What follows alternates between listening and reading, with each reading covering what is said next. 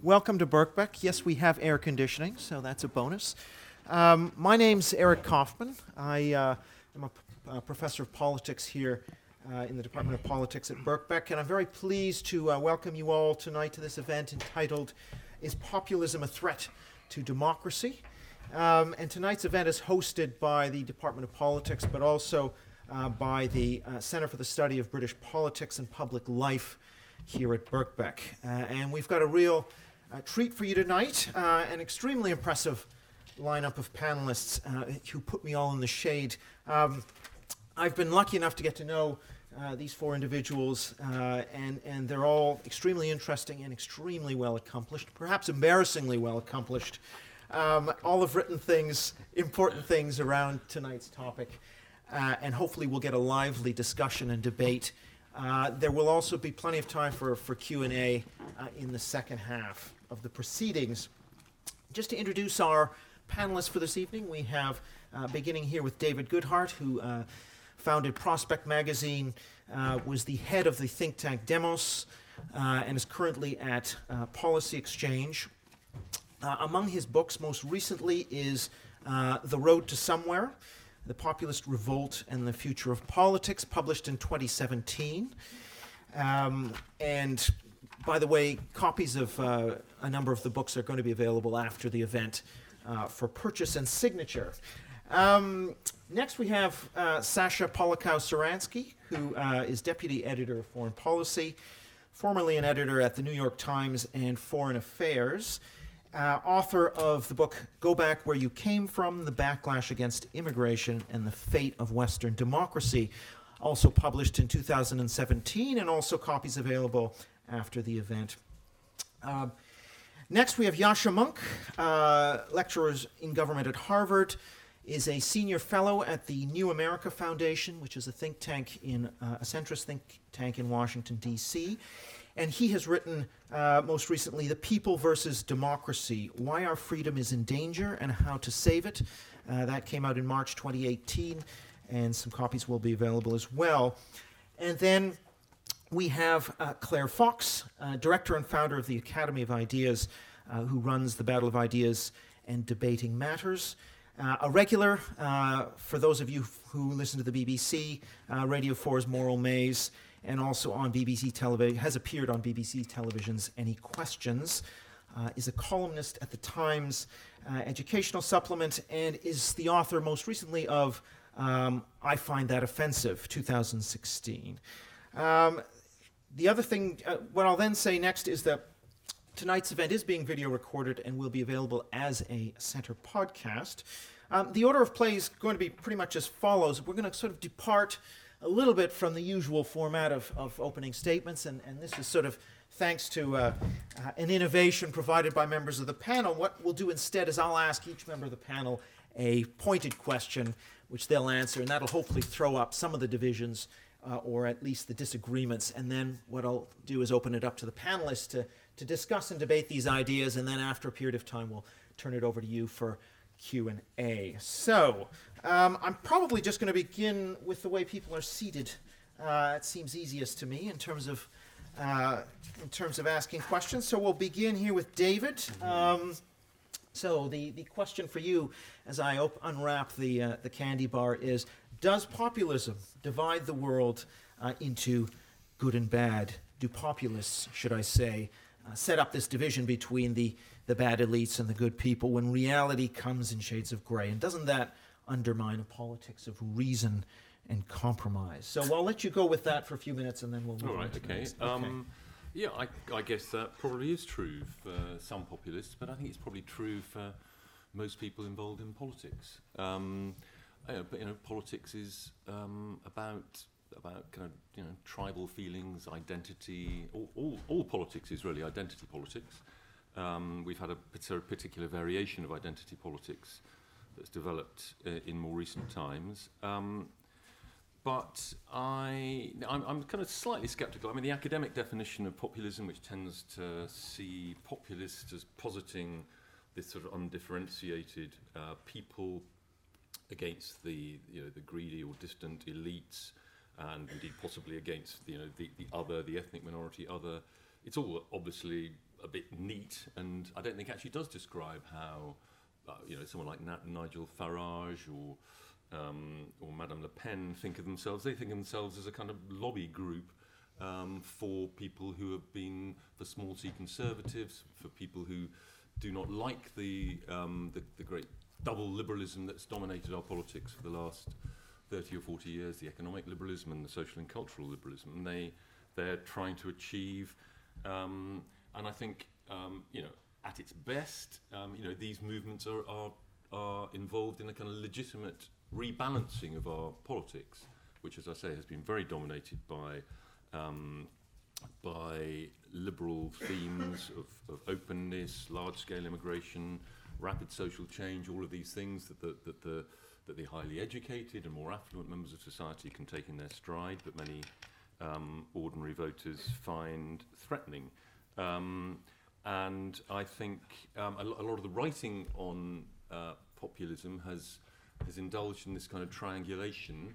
Um, I mean, I, I- think Yash's book is an example of it. Uh, Ivan Krastev does this too. The, the, the, the, the idea that the two parts of liberal and democracy are coming apart, that the, the elites are becoming undemocratic and the populists are becoming illiberal. And I, uh, I've argued um, in my review of Yash's book, I've argued that there's much more evidence for the former than for the latter. Now, that's changed a bit uh, just in the last few weeks. I mean, we've seen uh, Salvini in Italy and um, developments in Denmark. I mean, there, um, there clearly are um, illiberal, you know, quite powerful illiberal forces in, in these populist parties. But I think still, on the whole, the, the constitutional liberalism is not under threat in Europe. Um, and I don't think there is sufficient. As I say, there are kind of there are there are there are kind of fringe movements, but but most even people who vote populist, I would say, were decent populists. They accepted most of the great liberalisation of the last 30 or 40 years on race, on gender, on sexuality, and so on. Uh, there are some excesses, but I think you know, crying wolf about uh, populism leading us to the to the you know into something close to the 1930s is um, is is is wrong and and indeed can be politically damaging. I mean, like all crying wolf is politically damaging because we we will be desensitized uh, to you know, if we do face real political threats down the road. Yet the the final thing I'd say on this is that. Um, I think we've seen a rather welcome um, sort of domestication of populist parties. I mean, populist parties, after all, have been in power on and off across the um, across Europe for for the last 15 years. Um, I can't remember what the current uh, current, current toll is. It's probably about five or six governments have uh, are either have direct populist party participation or or are indirectly supported by them. Uh, 15, Um, I believe, but 15, right. Um, well, and, and often when we see this happening, we see the domestication of these parties. We see them, you know, understanding that, that, you know, that the slogans of opposition don't work so well. Um, and I think that, on the whole, is a healthy thing. And I think we tend to be, uh, you know, particularly in the kind of liberal world of, of, of, of acad- academia, we tend to be a little bit asymmetrical about this. So, you know, when, when parties of the far left uh, are in uh, in coalitions, um, or you know, or you know, leftist Greens are in coalitions. We think that's absolutely fine. But when when populist nationalists are in coalitions, we think this is um, kind of almost the end of the world. So I think. Uh, I think we should. I think mu- much of much of what populism stands for is perfectly legitimate. Uh, it's a pushback against uh, that over-dominant liberalism of the last 30 or 40 years. It's a legitimate rebalancing, and um, we should um, uh, we should point out where we have excesses, where indeed constitutional liberalism may be uh, threatened in, in with particular policies or p- particular acts of governments. Um, but I think the, the sort of sweeping rejection of this uh, of this movement um, is not the right way to think about it. Thank you. Thanks, David. Um, we'll move along to Sasha here, and what I'll have you do is maybe just bracket your thoughts about what each speaker has said until we move to the discussion. So, um, Sasha, uh, the question really here is Has the elite pursuit of liberal immigration led to the crisis of democracy in the West? In other words, if the concern is a worry about democracy, uh, and about liberalism, isn't the solution simply to tighten up on immigration? So that's, yeah, just your thoughts. on that. I think it's fair to argue that the left definitely deserves some blame for the political situation that we're in today. I think you're right to argue that ignoring some of the grievances of voters for decades created an opening for parties on the far right, as I would classify them, populist nativist parties, to seize that political terrain. And one of the ways that they've done this is, is, not simply using the immigration issue, but they've also, in a very savvy way, combined resistance to immigration with a defense of the welfare state, which traditionally was the terrain of the left. And so, what you see now in places like Denmark, in places like Holland, and even with Le Pen in France, is a sort of nativist defense of the welfare state that argues both we need to shut the borders and keep immigrants out, and we need to defend your health care benefits and your elder care benefits and your child care. And so this has real appeal to voters who used to vote for the French Communist Party or the Danish Social Democrats. So I think that in that sense, um, the left sort of didn't listen to some of their core constituencies and ceded some of this political terrain. But I would disagree that the solution is simply to follow their lead and concede that argument completely and shut the borders. And I would say that there is a very bright line to be drawn between a debate about restrictionism, saying that perhaps letting in 1 million people in the space of one year is too much and too fast for a society to integrate newcomers successfully. I think that's a very different argument than some of what you hear from the National Front, from UKIP, from the AFD in Germany.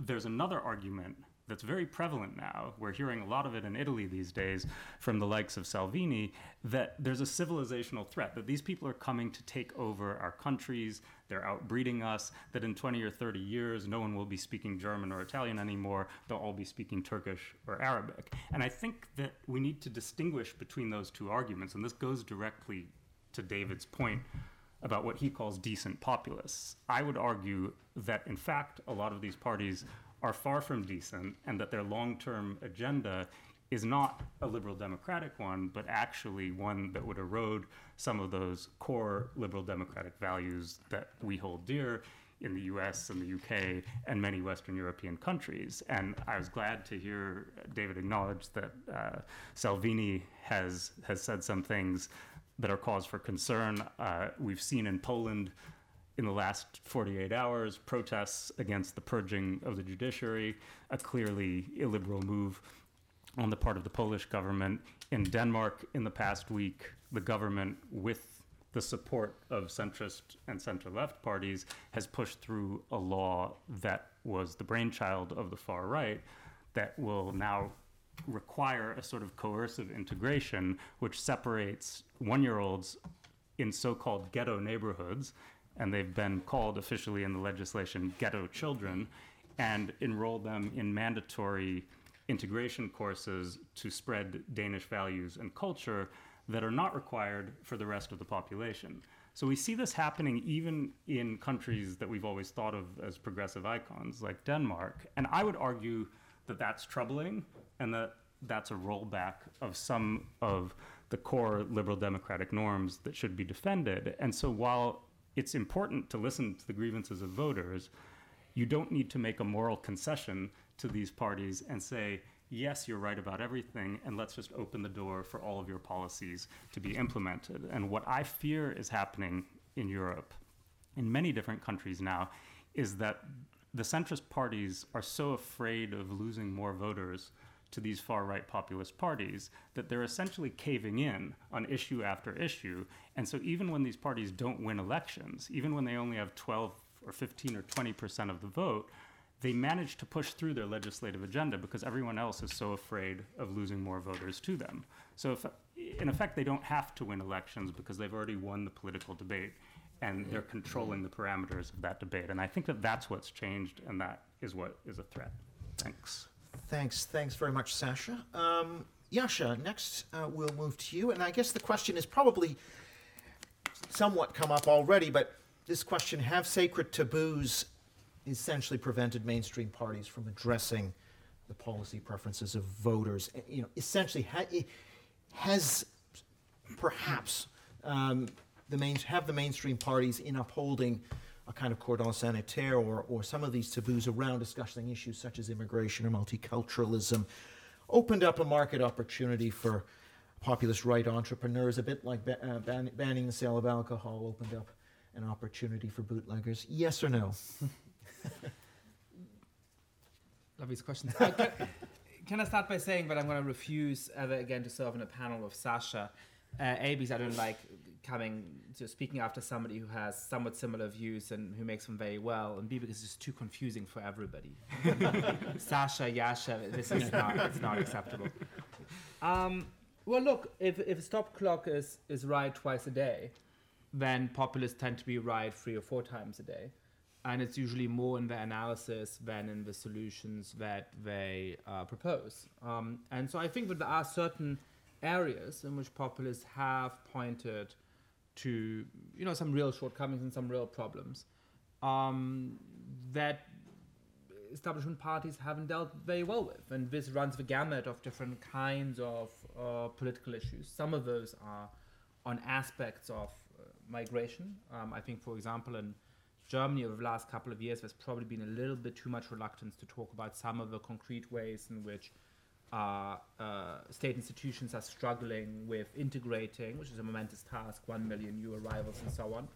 Um, uh, and I think that's been a mistake because it does allow populists wrongly to claim that there's a conspiracy of silence and all those things you might hear during the course of a night.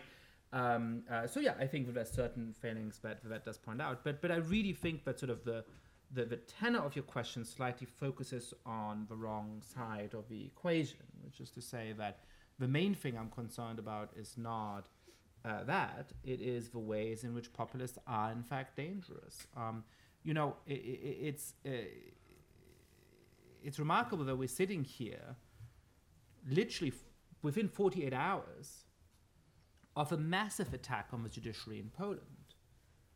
And uh, we've already heard tonight that, con- that constitutional liberalism is not under threat in Europe. Now, I don't know whether Europe starts west of the Oder-Neisse line and the old Berlin Wall, but if it starts to the east of the Oder-Neisse line, I, I just do not understand how we can look at the political events of this week and say that. What has happened in Poland is that the government has passed a law which essentially says all judges have to retire at the age of 65 but you know what? The head of government can randomly give out exceptions. And ex- essentially, that means that they have purged all of the people on the Constitutional Court that aren't loyalists. And then they gave exceptions to all of the ones who are loyalists. And as though that wasn't enough, they replaced one of the people who was forced to retire with a guy who's 66 years old. now, you know, perhaps you believe in a form of democracy that does not require the separation of powers and the rule of law, that runs purely by majority will, and we can have a debate about whether or not that is attractive. I would argue that one of many reasons that that's not attractive is that that's not going to be stable for very long, because over time it'll be, become mm-hmm. impossible to displace by democratic means a head of government who's been democratically elected. And that's the reason why we need liberal democracy. It's that those institutions actually safeguard the democratic part when they are working. But that's not even the terms of debate we're having. We're debating about whether constitutional liberalism is under threat. And I don't see how we can look at the events in Poland and say that it isn't. I don't see how we can look at what happened at what's happened in Hungary over the last seven or eight years and not recognize that this is a fundamental transformation of uh, our political world and the assumptions that political scientists have had. It is not just Francis Fukuyama who spoke about the end of history uh, at the end of the 80s and the beginning of the 1990s. It is mainstream political scientists who assumed that once a country had more than about 12,000 pounds GDP per capita in today's terms, once they changed governments for free and fair elections more than about two times, a democracy was safe. Well, what's happened in Hungary over the last seven or eight years is that state television has turned into a propaganda outlet. Most private media institutions have been forced to sell to allies of a prime minister. The Electoral Commission has been staffed with his loyalists in such a way that it uh, initiated spurious proceedings against all of the opposition parties and levied them with huge fines, but did not do the same thing for the ruling party, Fidesz, of the prime minister. You've had uh, deep changes to the electoral system that are hand tailored to serve the ruling party. And finally, according to the OSCE and even the loyalist Supreme Court of Hungary, you've had widespread electoral irregularities. So you no longer have free and fair elections in Hungary. You are moving towards what Hungary has already become, what Russia has already become. A country in which, yes, there's elections, but they don't actually give the opposition a fair shot at winning. Now, by the way, the normal, highly intelligent response to people who point out those kinds of dangers from the populists is to scoff and to laugh publicly. So it's a great uh, exhibit A. Thank you very much. um, so I am deeply concerned about that. And when this is happening in countries in which people said a few years ago it could never happen, I am concerned that it might also happen in countries in which we're saying populists take exactly the same first steps. So my concern about Italy is not only, for it is also, but is not only that Matteo Salvini, the new interior minister, refused to condemn a former candidate of his own political party who went and shot seven African migrants in the southern city of Macerata. It is also that he is attacking the press and the institutions and so on, and claiming that he alone really speaks for the people in exactly the way we've seen in Hungary and Turkey, and yes, on the left in Venezuela and so on. And so I think once you get populism, once you get people who claim that they alone speak for the people and that anybody who disagrees with them is by virtue of that illegitimate, you are in real danger. Thanks. Very much, Yascha. Um, and finally, we come to Claire. Okay, so, and the question here, I guess turning it around a bit, is to say, well, is elite led liberalism really so bad? I mean, isn't elite led liberalism uh, a positive force that led to, for example, desegregating the American South? Uh, has it not been responsible for many improvements in human well being? So, what's really so wrong with an elite led liberalism, in your opinion? Um, I've got no objection to liberalism as a philosophy, and in fact, I embrace it. I fear it's being um, betrayed, though, and um, uh, there's a number of things I suppose to reflect on here. I think the, the greatest threat, I, I, I absolutely agree, by the way, that constitutional democracy is under threat.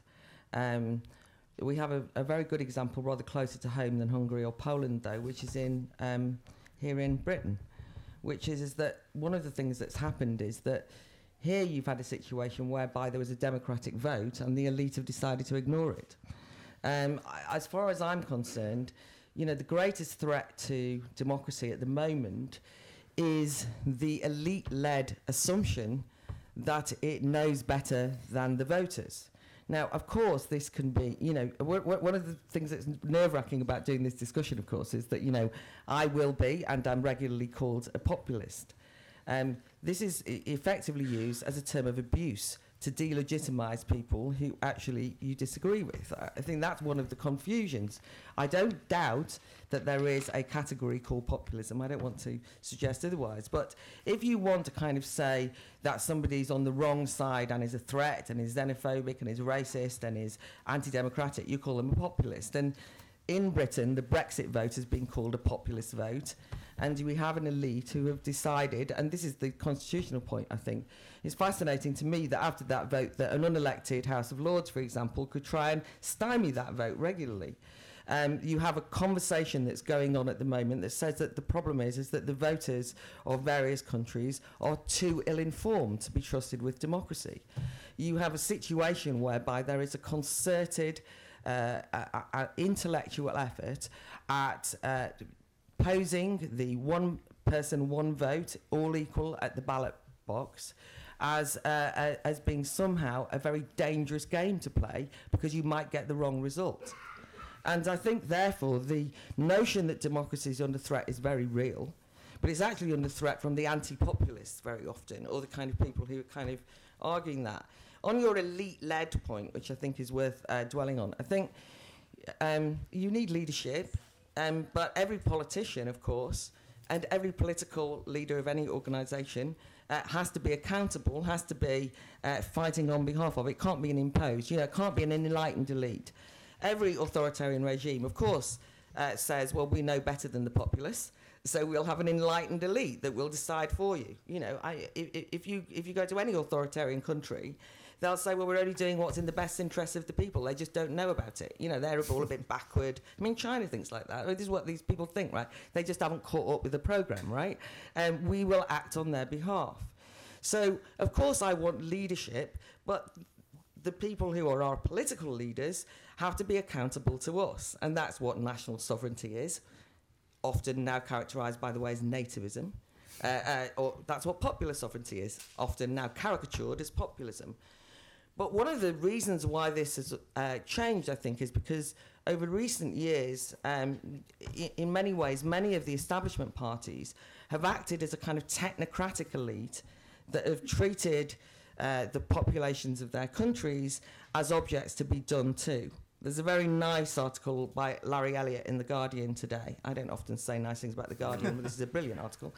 Uh, talking about the kind of people in forgotten towns. And it says, you know, if the Labour Party wants to win back its working class, it might remember that there's things that they might be interested in beyond parenting classes, sugar tax, and being told that they're not fit to raise their own children. And that this is, if they think that's a way of winning the hearts and minds. But there's been a kind of um, condescension by an elitist Uh, uh, uh, political uh, uh, people to people, not taking them seriously as subjects, as, as people who can be autonomous. And I think that that has led to a huge gap between the uh, political parties and the, the mass of people, which is one of the reasons why they had no clue, no clue in this country that Brexit was going to happen. I mean, they really did think you could go out and mobilise people and tell them it was the most important vote of their lifetime ever, that every vote counted, and that everyone would then do what they were told by the establishment, vote Remain, and then go back home. Right, that's what they thought, like a stage army. And when it didn't go their way, there was a shock. But the fact that nobody even noticed, the media didn't notice, the academ- academics didn't notice, I think is an indication of the fact that for first time historically, for some time, um, the idea that there is an alternative to this technocratic, undemocratic, uh, uh, uh, elitist view of, of, of democracy that we will decide uh, on your behest because we know better is being rejected. In the woodwork, there will be elements that I disagree with, that I find unsavoury. There will be aspects of politics that I don't agree with. But I'm more frightened by an elite that does not think it needs to be accountable a political elite that thinks that uh, a, uh, a democracy is something you can suspend, uh, that they can treat uh, ordinary voters with contempt. I'm more frightened by that than anything that's happening in Poland or Hungary. Okay, well, thanks, Claire. I mean, it's it's so we do have clearly areas of disagreement here, which is always good. You don't want everyone to agree, and that was the point of this exercise. Um, what I'd like to do now is just essentially just allow each panelist to say something based on what you've heard the others say, and then hopefully we will move to a kind of discursive format. So, David, do you want to just kick things off here? Yeah, I mean, um, uh, I mean, Eastern Europe is to some extent sui generis. I think um, it has a very peculiar recent history since the end of communism, and some of the societies, particularly Poland, are very, very sharply divided. Um, in ways that actually are in some ways quite reassuring. I mean, there is an extremely vibrant democracy in Poland. Um, there are some shenanigans going on, which I agree does challenge mainstream constitutional liberalism. I, I, I doubt very much it is going to last the test of time. Um, the, you know, the, this is not a, I mean, there is a very strong opposition. Uh, you know, we, we've had a kind of winner takes all shift in, in, in this very polarized society So when the other lot were in power, they didn't do exactly um, what is happening now, but they were they put their placemen in positions and so on. You had yeah, there was a kind of ruthlessness about it um, that is very unattractive. Um, but um, precisely because of that division, I'm not I'm not worried for the future of Polish democracy, albeit um, the current government are, are um, taking liberties. I mean, in Hungary, it's a slightly different issue. I mean, this is a uh, you know, it's kind of it is too majoritarian. Um, you know, the government is too popular, and that, and that does actually create a problem. Um, they should be creating opposition, not um, not stifling it. Um, but I mean, I think I mean the the I mean I would I disagree with I, I agree with much of what Claire said, but I think I, I do disagree with this idea that um, um, uh, I mean that, that what the government is currently doing, you know, is, is trying to create a, a the Brexit vote did not mandate a particular form of Brexit, and I think you know they are trying to take as much of the country with them as possible, um, and that's a very difficult thing to do because the country is very divided about about Brexit. But I don't think that is um, sensibly described as a challenge to constitutional liberalism here. Um, I mean, to Sasha, I think I would say, um, you know, you, you don't like the arguments that Orban and others make about kind of sort of civilization, civilizational threats, but but presumably you accept that it is entirely justified for um, uh, for parties to support, if not closing borders, you know, at least very very low levels, very moderate levels, uh, returning to the very modest levels of immigration that would have been common in the you know the 1980s, 1990s perhaps.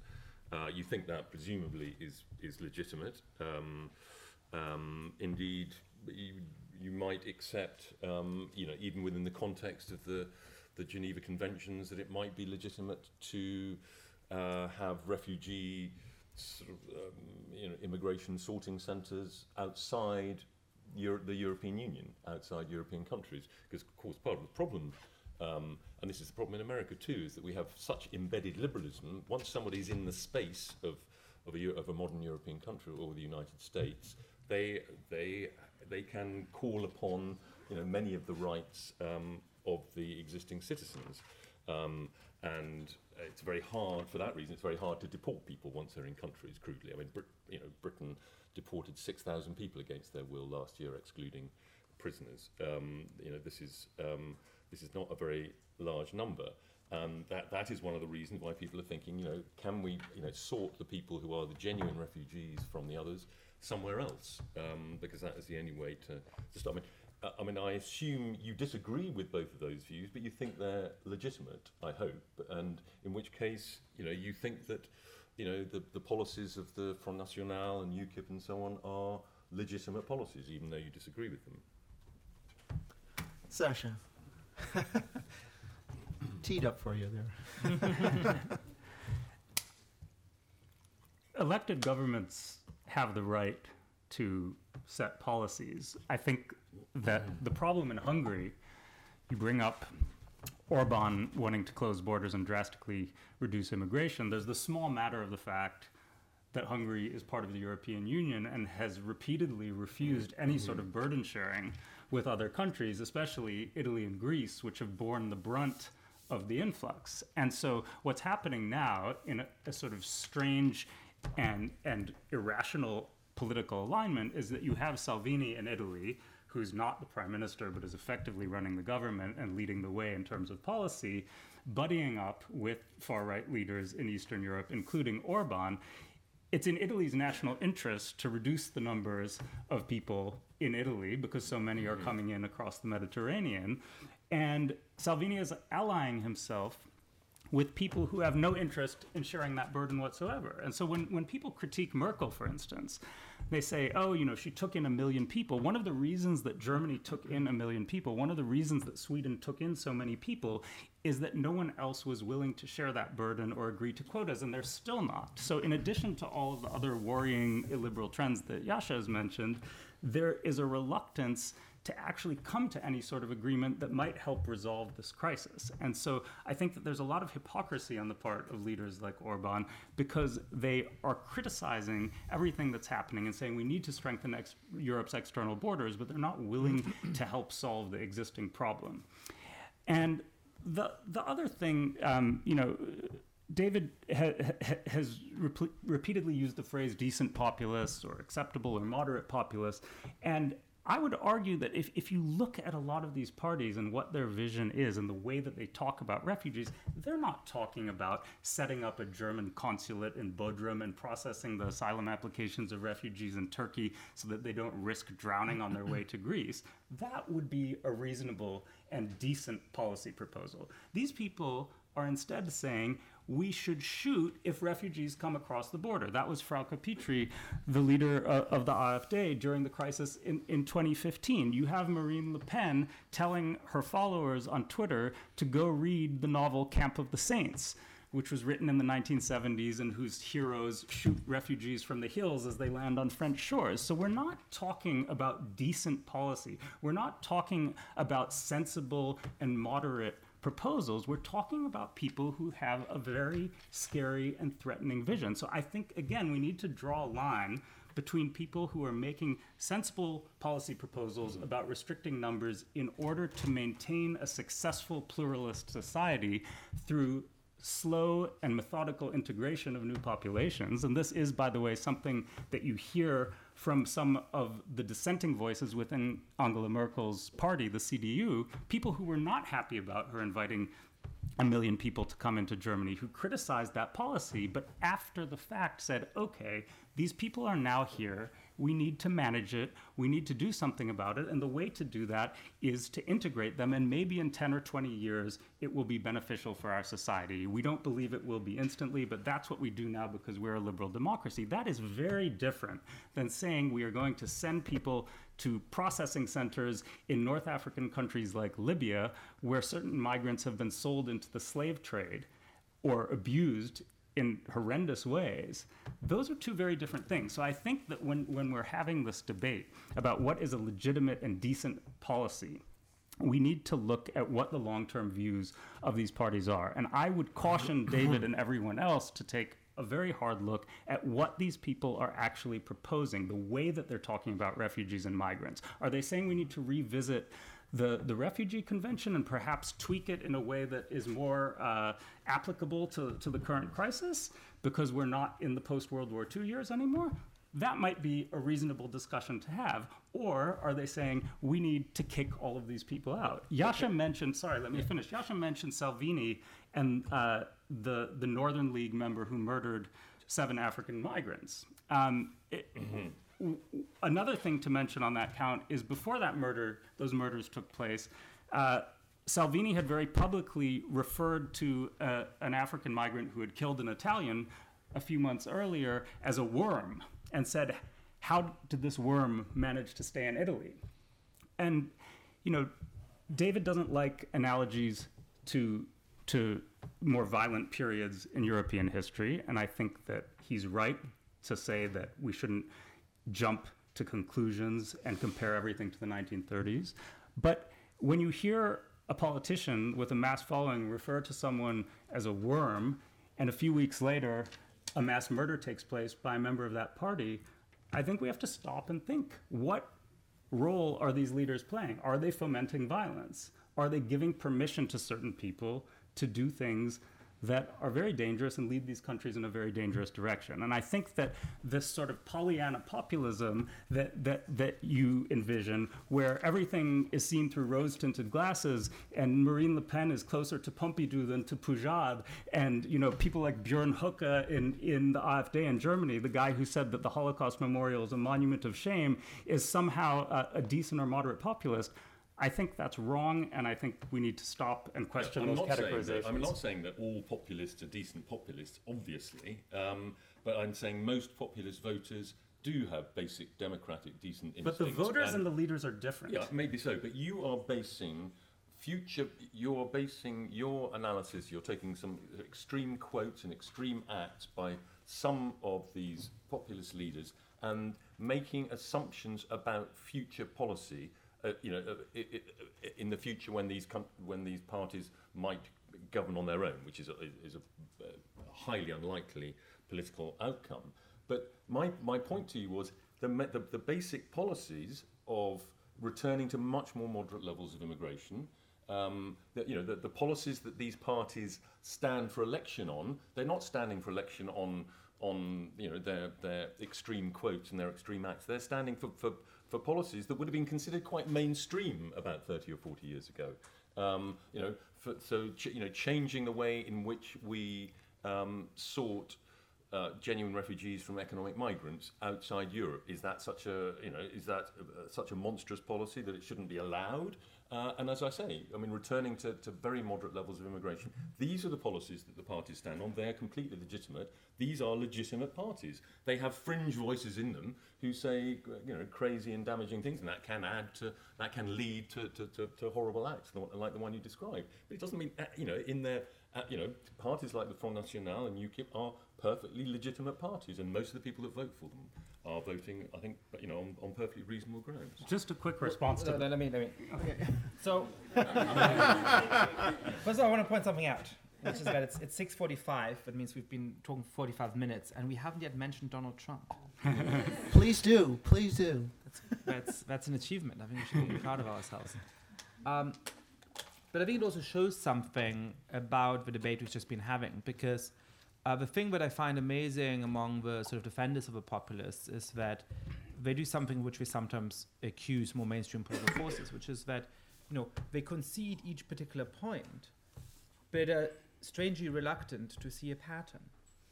So this populist is bad, all right, perhaps he is, and that populist is bad, okay, perhaps he is, and that country, democracy has perished because of a populist, okay, perhaps in that country. But please don't jump to any conclusions about the world in general. It might not be that there's something about the nature of these populists that's actually leading to those outcomes.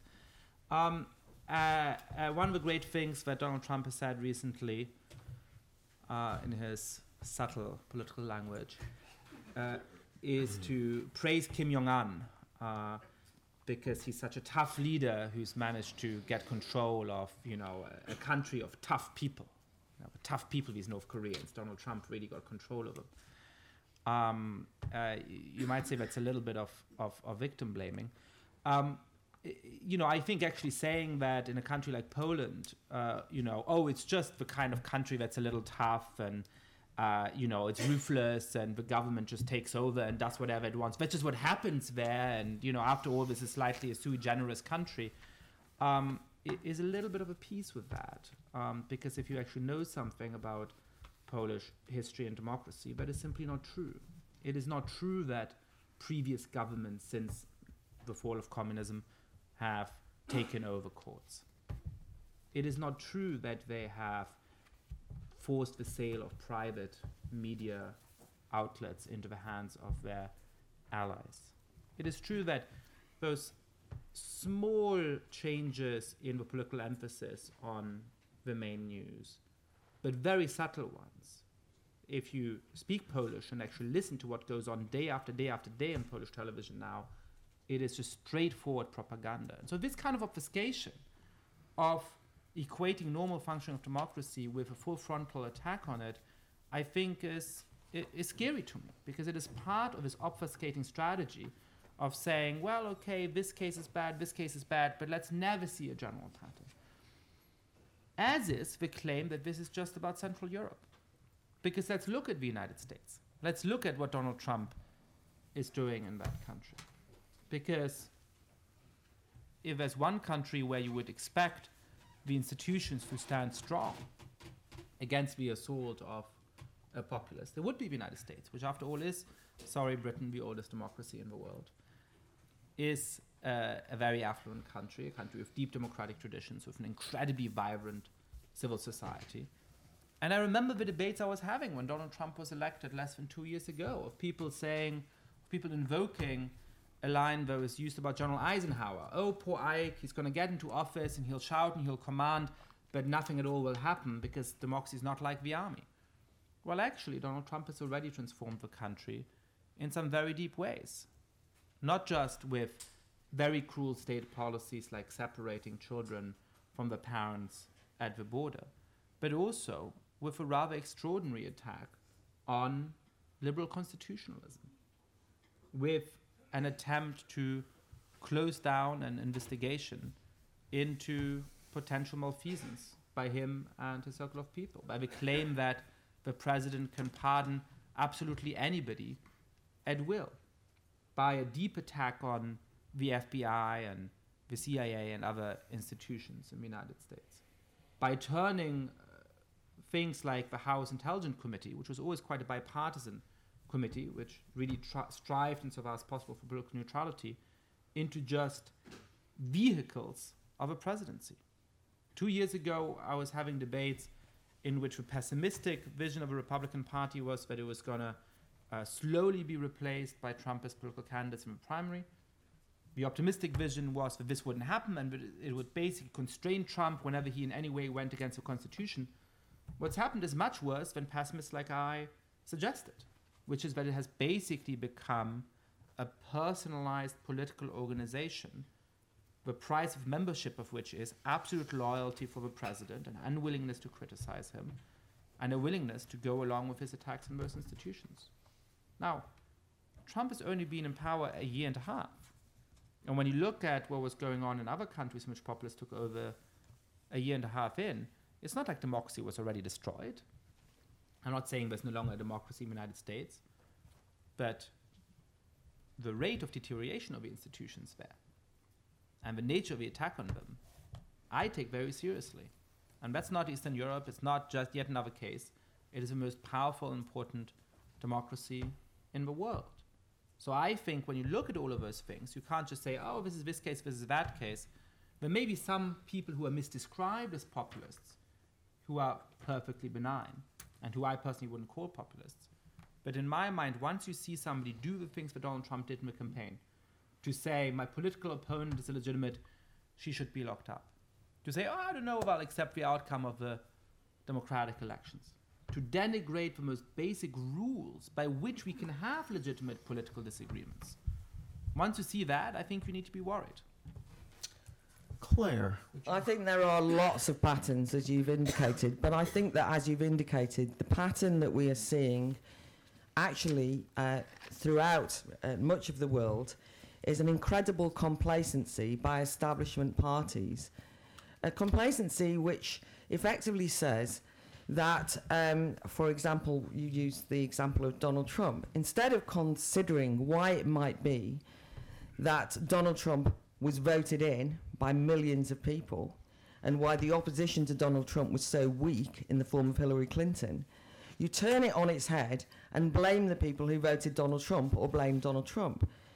Throughout uh, the Western world, we are seeing mainstream establishment parties uh, losing support with nobody being held to account for that. And then the way that the supporters of those parties deal with it is to say that there is a populist revolt. So at no point do they have to think what's wrong with our policies. It's always them out there. That's one pattern that I can see. Um, and I get, you know, I, one of the things that happens is, is it's like, here I am, I'm part of the establishment, I'm part of an establishment party, I'm very unpopular. There's now another uh, m- uh, move over there that's very popular. So we'll call that popular anti establishment party populist as a way of discrediting them instead of considering why you're unpopular. It might just be that you have betrayed the millions of people, you haven't got any offer, any political vision to offer, and so on. Um, the other thing that I see is a pattern, and I and I was kind of uh, really struck by the point about um, you know somebody being uh, uh, labelling people as uh, as a worm and the degraded uh, language that's being used in much of uh, political life at the moment is that I actually see that as a widespread phenomenon, but often used against so-called populist voters. I mean, you know, I, I, I know that I'm talking about uh, the UK a lot. I mean, I could obviously talk about deplorables, but I will mention that kind of um, uh, language, which basically says, for example, in relation to Brexit, voters that they were just like knuckle dragging, uh, you know, uneducated, uh, uh, low information, duped. Uh, uh, one of the uh, one journalist said, you know, we picked up the stone and look what was crawling underneath. You know, it's not quite a worm, but it's insects.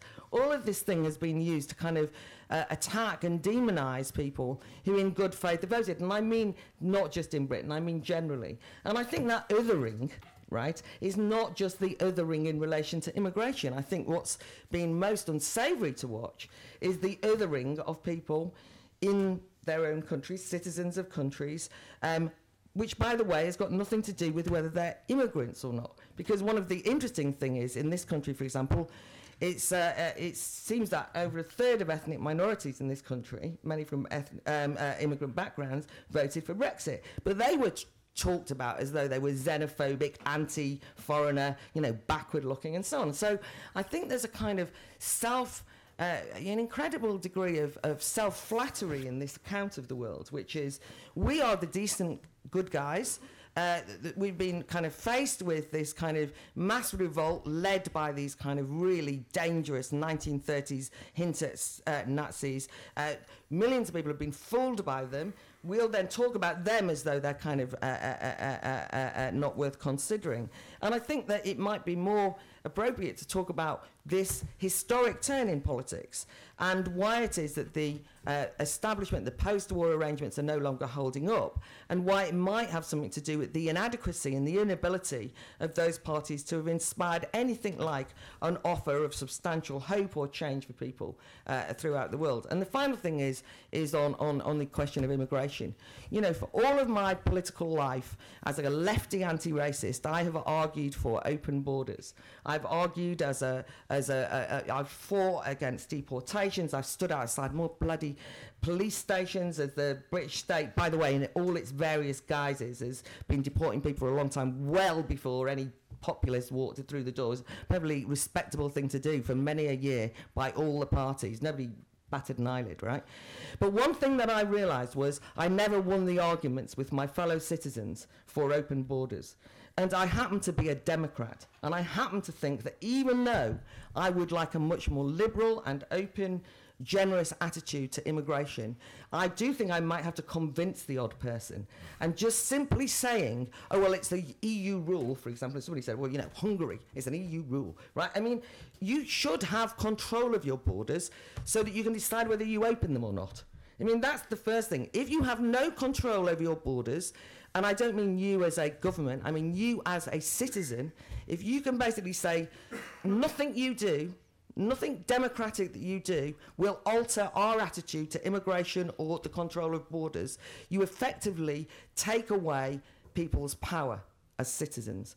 So, what I'd say is that once you give people control of their borders, as citizens, you then have a democratic row in your country. I will try and win a liberal view, right?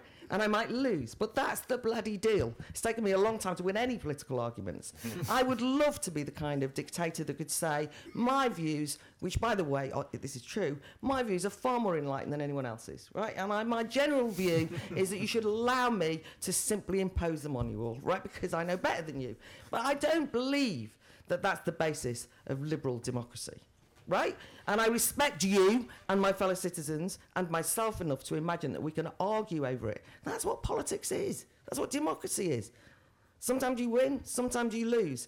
But to be told you're not allowed to have the argument because somebody else has decided it's more enlightened that borders should be opened of your country and they're usually saying it from outside, that is dictatorial. And if you want to know why there's a revolt, it's against that. One of the things that's really striking about the sort of more or less intellectual case against populism or against the, the, the people who, The more or less intellectual case.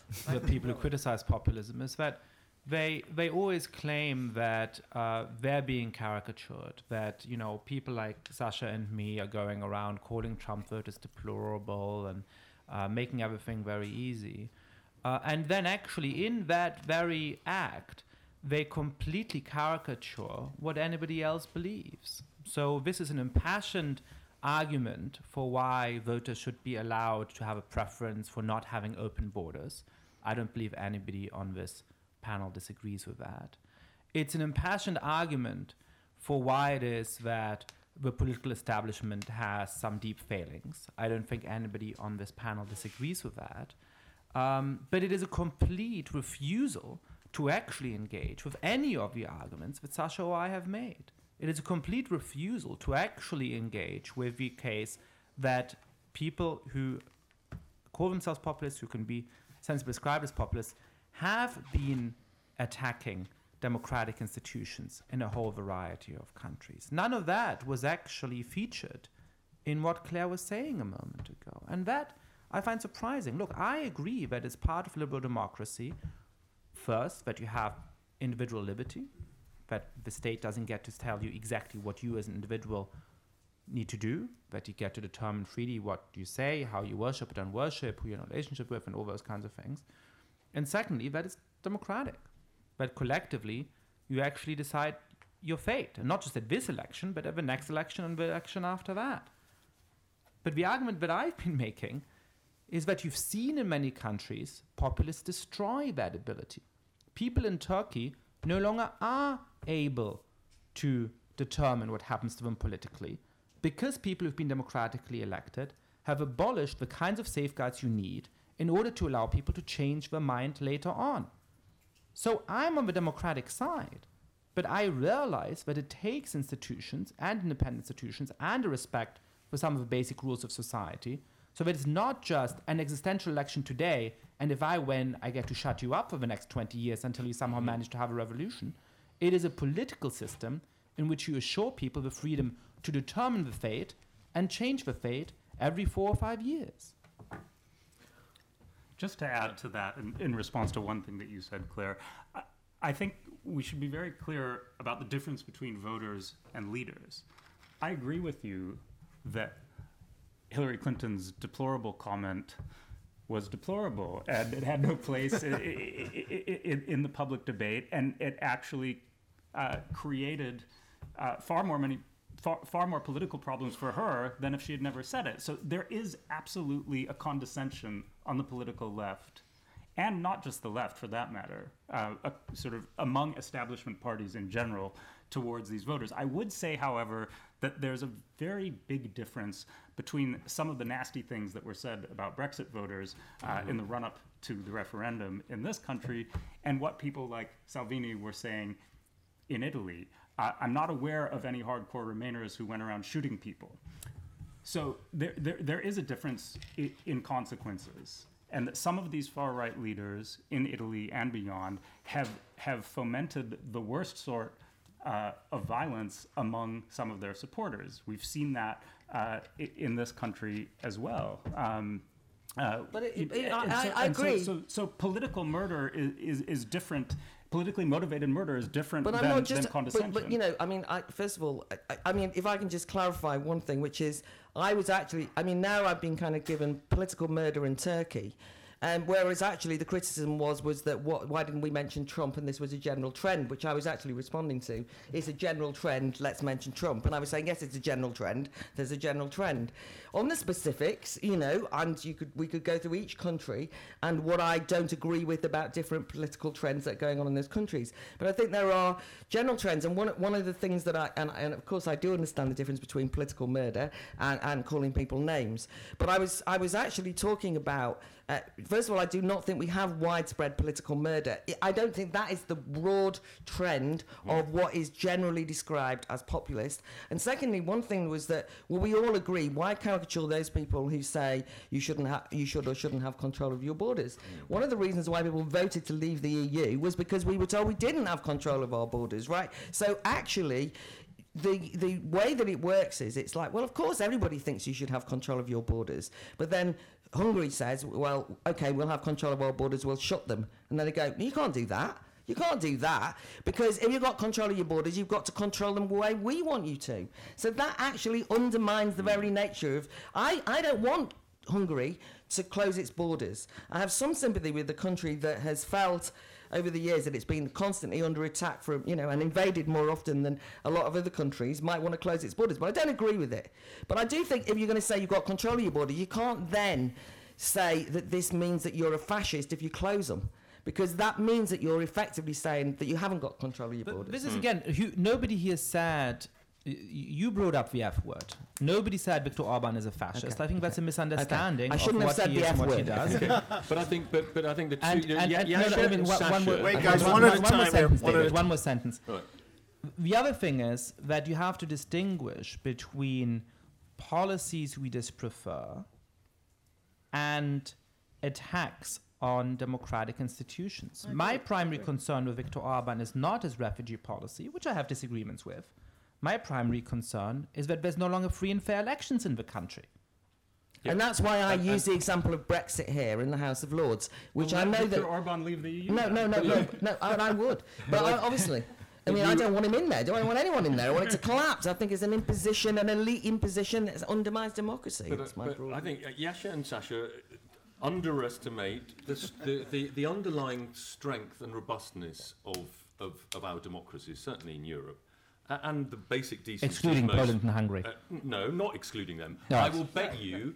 Uh, You've know, changed the definition in Europe $500, $1,000 that Poland, Hungary, and the United States will be thriving democracies in 20 years' time. Do you really believe that is not the case? Now, there are excesses. Yeah, okay. A thousand, a thousand dollars. I, I believe it's twenty dollars a moment ago, but I'm happy to. to- to- $1,000. I'm happy to. You saw it Who- here, who defines folks. thriving democracy? If you define it, I'm not so sure. well, we, we, can, we can argue about that later.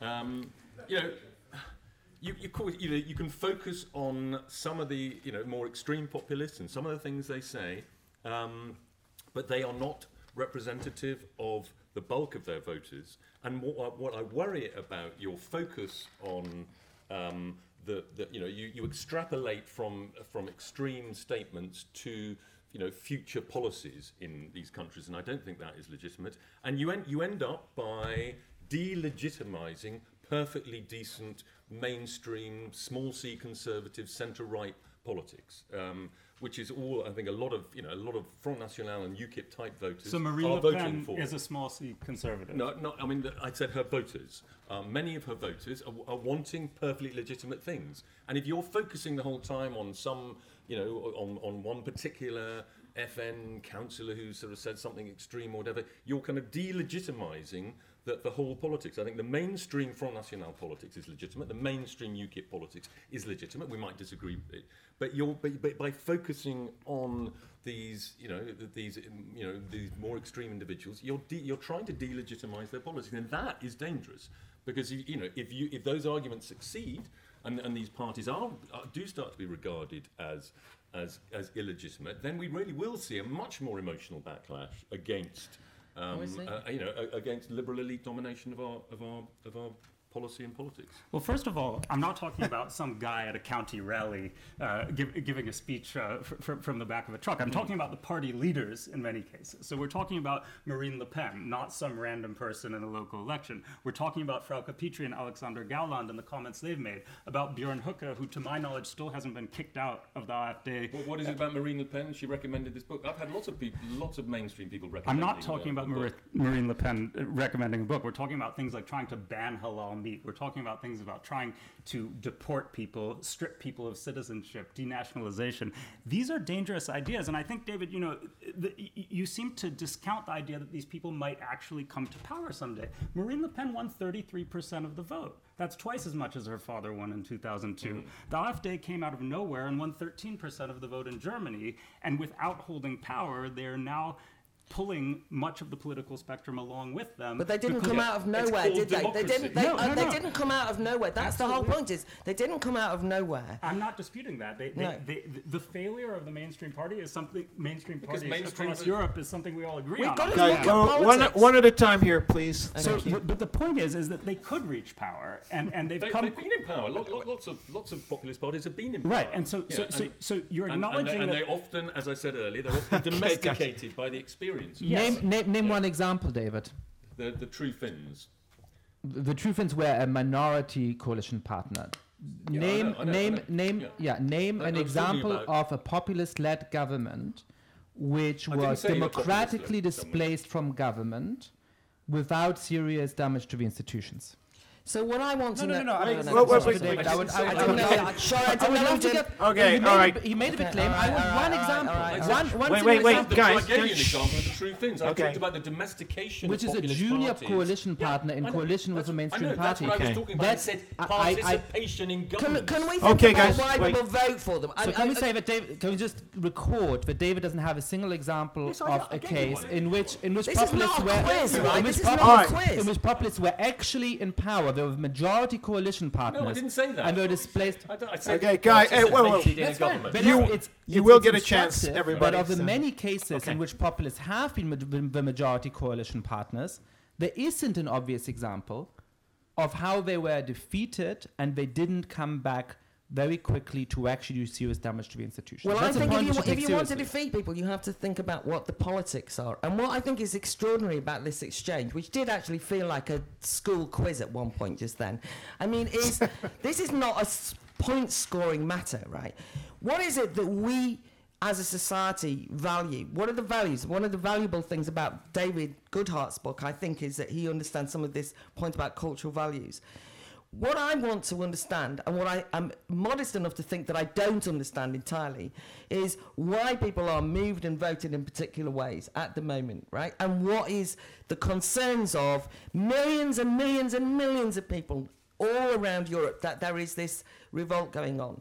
And too quickly, we assume it's right wing, uh, uh, uh, dodgy, uh, uh, anti-immigrant uh, uh, populists who are leading these people. Instead of considering what kind of society um, might be on offer why the mainstream political parties have absolutely you know nothing to offer in exchange because when you say you know we should be stop them how are we going to stop them how are we going to stop them we have to have better arguments and i haven't heard any if the only argument is to demonize them that is not a uh, better argument the that is a way Okay, oops. of treating Yeah, them with the, the question disrespect. the question of this panel is whether populism is a danger to democracy. I know, but it's you also are, not you are, a you are you are you are you are changing the conversation to something that we agree on. If you read my book, two thirds of it outline the deep causes of a rise of populism and some of the ways in which, for example, mainstream party have to radically reform themselves in order to be able to offer an alternative. So these positions you ascribe to us are simply a caricature. I agree on those things. But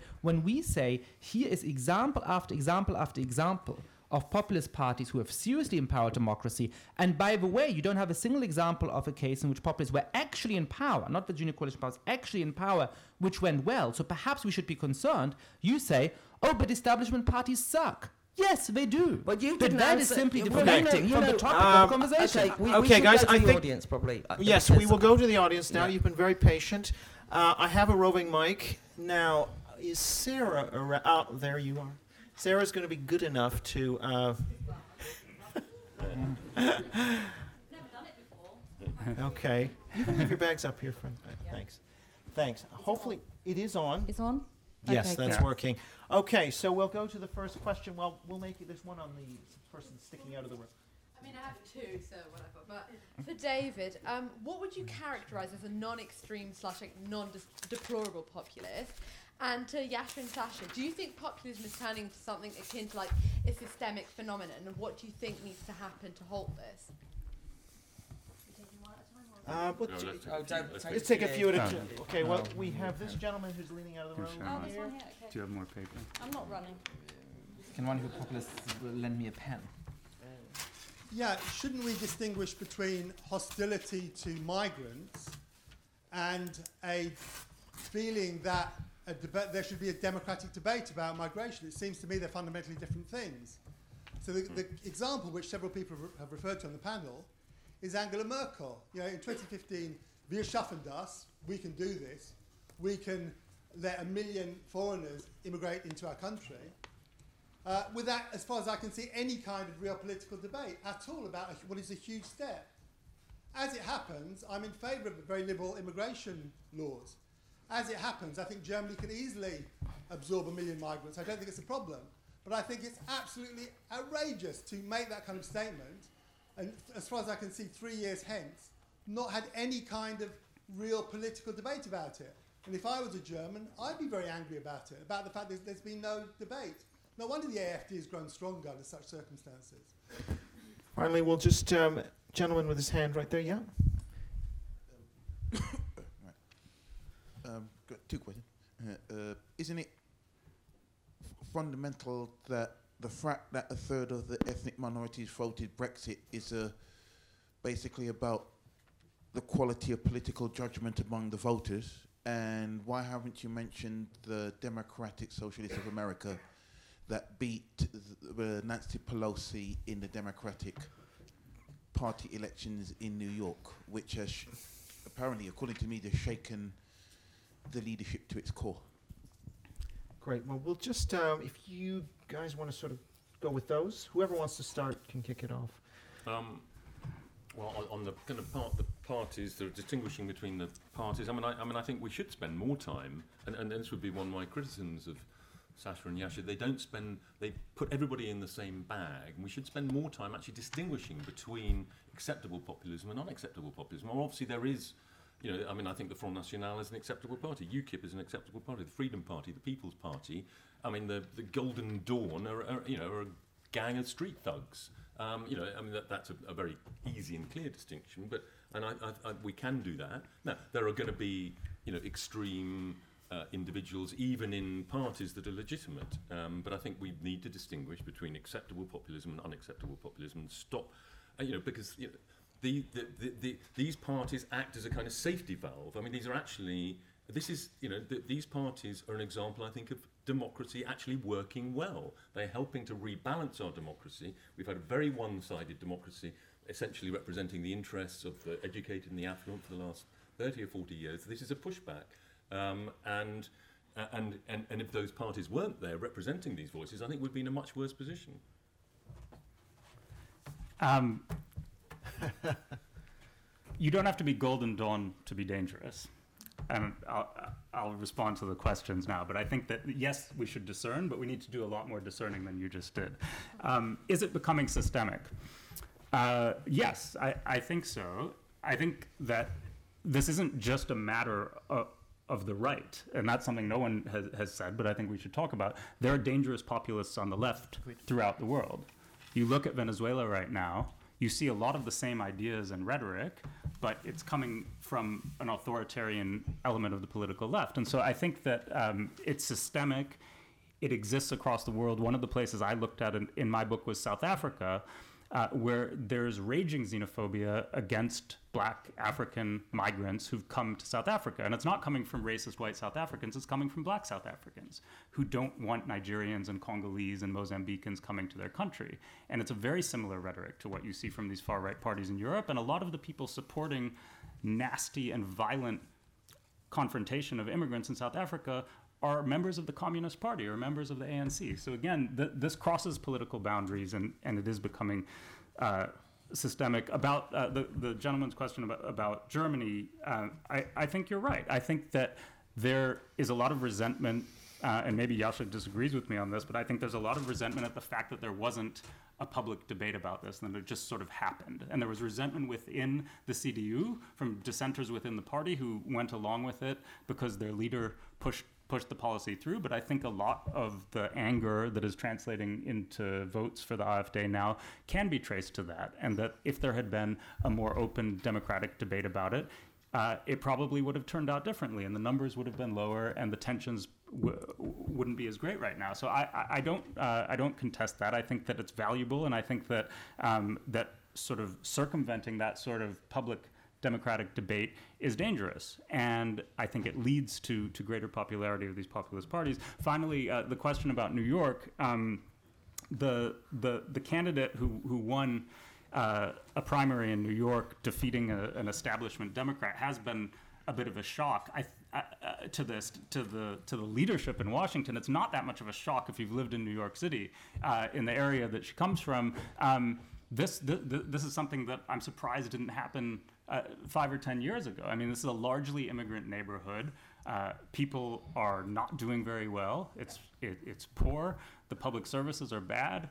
There's no welfare sp- state to speak of in, in, in the United States for the most part, and so it, it, it's it's quite predictable that something like that would happen. Um, the fact that Nancy Pelosi and the party leadership in Washington is shocked by that uh, says says more about them. And I think that it would probably be beneficial for the Democratic Party uh, if more elections turn out that way, because it would be a more muscular reaction to to the politics coming from Trump, and it would also signal, more importantly, uh, a new generation of leadership in the Democratic Party that is not an old white man who was defeated, but a young Latina woman, and someone who's not afraid to, to articulate political ideas that have a very strong economic message. I mean, one of the things that I do agree with Claire about is that, that there's been a sort of forsaking of any sort of muscular economic message from a lot of these establishment parties. And so the old debates that characterized left and right and the competition over economic policy and welfare policy and these sorts of things has largely disappeared from a lot of these centrist parties. And when that competition is gone, what you see is, is people like Marine Le Pen fill the void. And so Marine Le Pen is winning votes from people who used to vote for the Communist Party in France. That's what happens when people aren't contesting that terrain. And I think that, that what, what we just saw in New York is a new generation coming in and saying, actually, we have something to say about this, and we're going to, to contest that political turf again. Uh, I mostly agree with what Sasha has been saying. I mean, just in terms of the significance of that election, I actually think it's much lesser than people think. Um, you know, so he didn't, uh, as you described it, defeat. Uh, she didn't defeat Nancy Pelosi. She defeated the local Democratic candidate in the primaries. Um, it's a uh, you know heavily immigrant and also very left wing part of New York. You had every sort of left wing student in, in New York City going out to help the campaign. Um, it was a primary election with an 11% turnout among Democratic voters, right? Um, and actually, when you look at the pattern of primaries for the last year and a half, what's been striking is the extent to which establishment candidates have actually won again and again. So, just as an empirical matter, I don't think you can extrapolate a lot from this one congressional primary in New York City to the direction of a Democratic Party nationally. Um, uh, there was a really important question asked, which which which I think ha- helps to address some of the um, sort of claim that we just blame you know voters for populists for being ridiculous, irrational, racist, whatever, who you know can't be explained. Um, I think when you see a phenomenon happening in many different countries at the same time, you obviously need to assume that there are relatively deep causes for it um, and and there's two mistakes you can make. The first mistake is to think too much in the short term, because what we actually see is that the vote share for populists on average has been going on, going up a long time since about the year 2000. And the second is that, uh, and I see this in, in, in, virtually every country I travel to, uh, you can over ascribe it to local factors. So people in Germany say, oh, it's because Angela Merkel is such a centrist and she's led the sort of political right wide open people in the United States say, oh, it's because the Republican Party is radicalized over time. Um, and it seems implausible that both those things are happening at the same time, right? So I think we need to look for causes which are to some degree at play in many of those cases. Now, there's no cause that's at play in all of those places, but certainly when you look at the developed, affluent democracies, I think three uh, factors obviously come to mind. The first is a stagnation of living standards from one generation to the next. Um, so in the United States, for example, from 1945 to 1960, the living standard of the average American doubled. From 1960 to 1985, it doubled again. And since 1985, it's more or less been flat. Situation is a little bit better in Britain, but it's somewhat similar. Um, and that makes a huge difference. It used to be that 90% of people could say, hey, I'm doing much better than my parents did at the same age that I was. And I don't love politicians. I don't completely trust Westminster or Washington or whatever it is. But you know what? In the end, they seem to be sticking to their end of a deal, so let's give them the benefit of a doubt. Now I think a lot of people are saying, you know what, I've worked really hard all my life, I don't have much to show for it, so let's throw some shit against the wall and see what sticks. How bad could things get? Well, sometimes quite bad. Um, the second thing I think is the slow and complicated transition of a set of countries that have long had a sort of mono-ethnic, monocultural conception of themselves to more multi-ethnic countries. So uh, in Germany, where I grew up, for example, until 1990, it was essentially impossible to become a German citizen unless you were descended from a German or you married a German.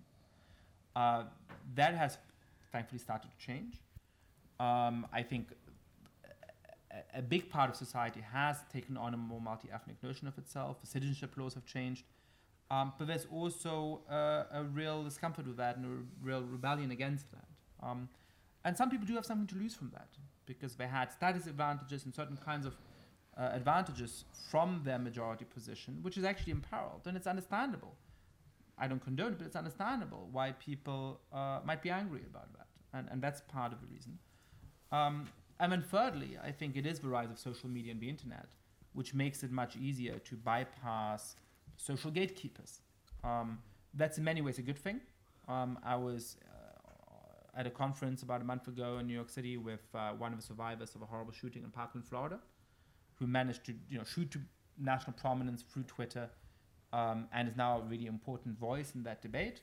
Uh, incredibly uh, impressive, articulate 17-year-old guy. Whether you agree with his position or not, I think it's it's a great addition to public discourse that he has that place there. He wouldn't have done 10 or 20 years ago, but it also allows people who want to spread hatred, people who want to spread just simply false information, to have a much bigger role in our politics. And when that comes on uh, the top of the economic frustration, the fears about those demographic changes, that becomes a very dangerous cocktail.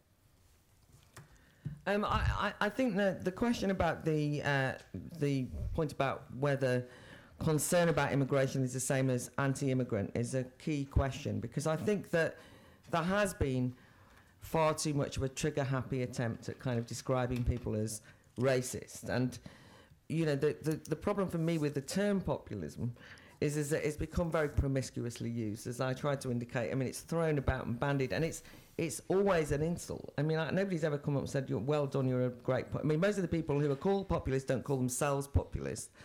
Whenever anyone calls you a populist, you know they're insulting you, and then very quickly you end up talking about xenophobia and racism. And I think that's often what people's experiences of um, their concerns about immigration then suddenly be morphing into uh, being anti-immigrant. I also think that I mean, somebody asked a question. May, I may, may be getting it wrong. What your what your hint was uh, to the gentleman who asked about the quality of the electorate. I mean, I, I, I. uh, One of the, the things that has been fascinating, maybe because I'm interested in education, has been has been a widespread discussion in the UK actually about the problems of um, an electorate that is not uh, educated enough. And, and it's a kind of return to some 19th century prejudice that because people haven't got kind of university qualifications or haven't done a formal qualifications, that they're somehow uh, lacking in intelligence and can't be trusted. And there's been serious proposals, by the way, put forward about, you know, should we be kind of sending people on education courses to make sure that they're democratic citizens enough? And I mean, it, it, it, it seems. What? Yeah, so, Okay, well, well- actually, Windrush is a perfect example. Good, good. Well, wait for it. Well, well, good. Wait, wait. Good. No, good. You'll good have your question. chance. You'll have your chance. No, good. No, good question that you asked that. So it seemed to me that the obvious thing about Windrush um, was that um, the one of the, the things that ha- has happened, I believe, anyway, is that the government that we have of the day doesn't understand why people voted Brexit and assumes that all Brexit voters are anti-immigrant racists. So they then decide to set up a hostile to immigrants immigrants unit, right, which then basically deprives citizens of this country the Windrush generation, right, of their citizenship. And guess what? Normal majority of people in this country rose up irate, right? There was not some, oh yeah, let's kick out the Windrush generation at all, because actually this is a multi-ethnic society. Most people in this country, the vast majority of people in this country are not racist. However, there are racists in the world, I don't doubt it. It's the conflation of all these things. Anyway, the final thing I wanted to say was I think we're one of the things we're underestimating in all of this is the impact of a kind of the culture wars on all this. I'm very uh, interested in some of the things that Mark Lilla has been saying in America about the kind of crisis of liberalism. And I do find, you know, when I think about the dangerous trends that threaten democracy today, and when it constantly comes back to me that it's constitutional or that it's the rise of populism, what my interests are is, for example, the rise of a much more censorious climate where you can't open, you can't say things. You're there's a kind of uh, illiberal liberalism that uh, basically says that, for example, certain huge swathes of speech is hate speech. And I feel as though what's happened is that millions of people feel as though they are the victims of a kind of culture war policing of what they should think and say. And there's a very narrow script of what you're allowed to say in public, what ideas you're allowed to express. And you can very easily find yourself labelled transphobic, Islamophobic, racist, misogynist. People in this uh, will be aware of this. This is a major problem in American universities. This is a major problem here. Nearly 50% of, of, of young people go to universities in this country, so it's not a minor pursuit what's happening in the university campuses. And there's a kind of sense of values clash there that I think is partly something that's missing from this conversation on the rise of populism that I'd at least like to introduce in because I think that otherwise it's not just an economic point. That's the, the reason I'm saying is the left behind's explanation, the idea that people have been economically left behind, I think is true. But I think they also feel as though they've been patronised, they've been marginalised, and their value system has been largely treated as though it's backward. And that can often mean just people who have uh, uh, believe in things like family life or whatever, right? Or, or, or, or, or, or religious, all of these kind of things. So I just want to enter that in because I think that the danger of us kind of shouting up here is that we actually lose some of the subtleties and the complexities of what I think is a historic moment. I think history is being made now. I think there's an anti-establishment backlash. And I think that we need to work out what kind of society we want to live in. We need to be able to speak freely and we need to stop demonizing each other. And my fear about the populism discourse is it is part of the delegitimizing, demonizing that stops us having the open debate. So I'd, I know that I've been getting losing my temper as well, but actually it's unhelpful. But I just think labeling people as populist doesn't get us very far. Okay, we are going to go to another round. Please keep your questions succinct. Uh, boy, okay, well, we have somebody had their hand up over there for a long time, and uh, the lady over here. So there's a gentleman over there. Thanks. Uh, in the last half hour, could I ask uh, Sasha and Yascha to actually uh, address the question which was on the title uh, for today? Uh, the question is not, as you seem to think, um, are some political leaders and some governments threatening certain liberal norms and institutions? Because that's really quite an easy question, which we can probably all agree on. It is, the question is, does populism threaten democracy? And perhaps consider the perversity that the reason we're having this discussion primarily is because what happened when people democratically did something a few years ago from you know roughly 2016 when people democratically voted for certain things brexit trump certain governments in uh, other parts of europe and that has created a certain uh, uh, uh consternation which has actually led to the uh, mainstream using increasingly undemocratic methods not just since 2016 but before. Uh, and perhaps that should be more something one considers, which is the threat to democracy from the mainstream people who call themselves anti populist. I, I, refer you to a book that I've been reading. I don't agree a lot of it, um, okay. but it's a book which actually documents how, over the last 20 years, democracy has been undermined in the West as politicians have outsourced power to central banks, to courts, to international institutions like the European Union, to international uh, uh, uh, treaties, to other independent institutions. The book by uh, okay, a certain think, Yascha yeah. Mounk, okay. uh, and it's well worth reading because it is a litany of undemocratic practices, which is why we're in the situation we're at the moment. That's the real threat to democracy. Um, there's a question, uh, lady here. Yeah, yeah.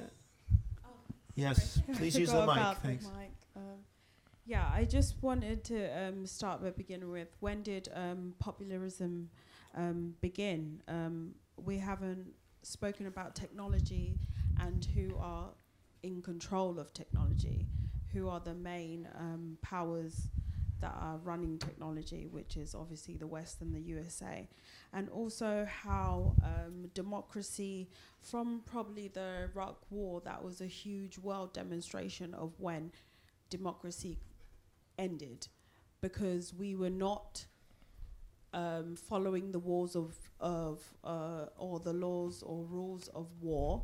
We did not declare anything. Um, we went in there. It's been proven, especially in Britain, that we did not go about things the right way. No one has been um, prosecuted or even held accountable. We've seen um, cases of um, long-winded Okay, documents. just- okay. Okay. Question, no, just a quick- Okay, my question is, um, my question is, democracy was broken before the present day. What we think Trump is doing, um, people before this need to be held accountable. Okay, thank you. Um, we have one, at- somebody in the back row who, uh, With the stripy tie? did you, someone in Or the this back row? guy? Yeah, just in the very back there. Okay, all right. Please keep it short. Yes, please. Yascha, Yascha and Sasha, when Gordon Brown said British jobs for British workers, was he a racist shit or not? Okay, all right. Very succinct. Um, sorry to make you come all the way up front, Sarah. we I have a gentleman here. morning. I've Yeah. done my exercise. Okay. Where am I And going? that'll that'll probably be the last in this this round here, and then This gentleman here. just gentleman here. Yeah. What do we got? I'll Yeah, tell you to keep okay. it short too, please. Please keep it short. Yes, thank you. Re- really easy. Um, how many elections will it take for mainstream parties to start focusing on causes rather than symptoms? And secondly, very easy, um, if populism is telling people what they want to hear and leveraging social media, etc., was Obama a populist? Very good. Yeah.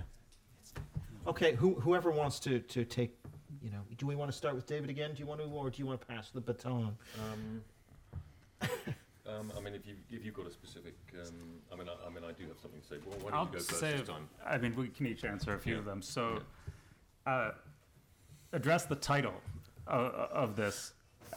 Is populism a threat to democracy? Sometimes it is, and it depends on how you define populism, which would have been a useful exercise, I now realize, before we started this whole debate. I think it's important to distinguish between forms of populism that are a corrective to democracy and forms that are a threat to democracy. And th- those are terms that come from the academic literature on this that I think are quite useful. A, a populist party can affect a democratic system in different ways. And sometimes, in the sorts of situations that, that Claire's described in great detail, populists can act as a corrective to systems that have fallen out of balance and where elite technocrats are making decisions that sideline the people. And they can be a corrective, and I fully acknowledge that. They can also be a threat, which is what I've been trying to argue the entire time in this back and forth with David, is that sometimes they start to implement policies and ideas or start to shift the debate in a country in a dangerous direction. And in the future, if they do manage to come to power, they could implement these laws and policies. And even if they don't come to power, what we've seen in several of the instances discussed Italy, Denmark, Poland uh, that, well, Italy and Denmark, uh, most notably, you see parties that won 18 or 20 percent of the vote dictating the political debate and pulling everyone else in their direction. So, in that sense, populists can be a threat to democracy. So, I think we have to discern that there are different strains of populism and that they can act in different ways on democratic systems. Um, was Obama a populist? That's a good and interesting question, so I'll leave the others to other people, but I'll answer that one. Um, I, I- would say that, that in some respects he was. I would call it more of an, an anti establishment strain in his rhetoric. And I think that Obama and Trump actually have some similarities in terms of their pitch to voters. If you look back at what Obama did during the election, and I think this is significant because if you look at some of the states where Trump surprised everyone in the US, including his own campaign and the Republican Party Wisconsin, Michigan, uh, Pennsylvania, states that had gone Democratic for a long time and that went for Obama. The, the shift at the margin was two time Obama voters, and in some cases, one time Obama voters who went for Trump this time. People in, in counties like Macomb County in Michigan, near where I mm-hmm. grew up, mm-hmm. that had consistently, blue collar union households that had gone Democratic for 20, 30 years, voting for Trump. And so those are the sorts of places where this happened. Obama did something during those campaigns that appealed to those voters, and Trump also did something. And I would argue that mm-hmm. what they did, what both of them did, was they presented themselves as anti establishment candidates mm-hmm. outside of the swamp of Washington. You saw similar rhetoric. And so, despite being very different people with very different policies and very different morality mm-hmm. and mm-hmm. very different views of what American democracy should be, their pitch to voters was similar in some ways. And so, in that sense, uh, Obama was an anti-establishment c- candidate, and I think that that's why he appealed to some of the same people who later voted for Trump. Mm. Let, let, yeah, okay. Let Wait, me. wait. Mhm. Well, let me. On, I'll, I'll answer the Gordon Brown one. I mean, Yascha can perhaps in a minute. I mean, of course, it says British jobs for British workers is not racist. It is citizenshipist. Um, uh, but it was a very significant moment. I think was it 2006, 2007, which just sort of indicated how far from you've got a legitimate mainstream political instincts. Um, British politics have moved. The fact that we had such a row over something that you know I think probably only 20 years earlier it would have been so banal and commonsensical to say British jobs for British workers uh, that n- nobody would have noticed it at all. And that just in that period, um, we had moved such a long way from, I think, you know, legitimate common sense ideas about fellow citizen favoritism, completely compatible with the idea of the moral equality of all human beings. But the fact that your particular political community, that you you you you um, you put place the rights of your political community before before the rights of, of, of people living the other side of the world. Of course you do. Um, you know, people always have done and always will do. It's now much more regulated um, by, by law than it was, but these are, these are perfectly legitimate um, ideas of, of, modern citizenship, fellow citizen favoritism, as I say. Um, and, um, you know, as, as uh, the, the, the gentleman who talked about the, the kind of the hollowing out of democracy, I do think is a, has been quite a big factor in this. One of the most significant facts relating to the Brexit vote was the fact that I think was that 3 million of the, of the 17 million people who voted for Brexit had not voted in the preceding five elections, I think it was, because they thought they were all the same. And on a lot of the things that affect the everyday life of, of you know, middle and lower income people in Britain, they are all the same. They were all the same. Um, and the, and, the, and technic, this technocratic depoliticization, the hollowing out, you know, the, all of those decisions made about how, how do we decide on risk of, of you know, GM food or financial products. Well, the WTO committees decide that now. Uh, you know, the European Union decides ex- existential things like what our immigration policy should be for us. And then, as you said, you know, the Bank of England independence, much more independent judiciary. Now, all of those things on their own terms may be completely justifiable, but you take things, more and more things, out of the democratic contest, and they're going to be decided according to the values and priorities of the people that I call the anywheres. They'll be, you know, they'll be decided on grounds of uh, in, you know, individualistic, internationally minded, pro-diversity views. All again, all might be perfectly justifiable, but they don't necessarily re- represent the interests of the large, small C conservative majority of the population. Um, so um, that is why the whole issue of national democratic accountability has become so much more important.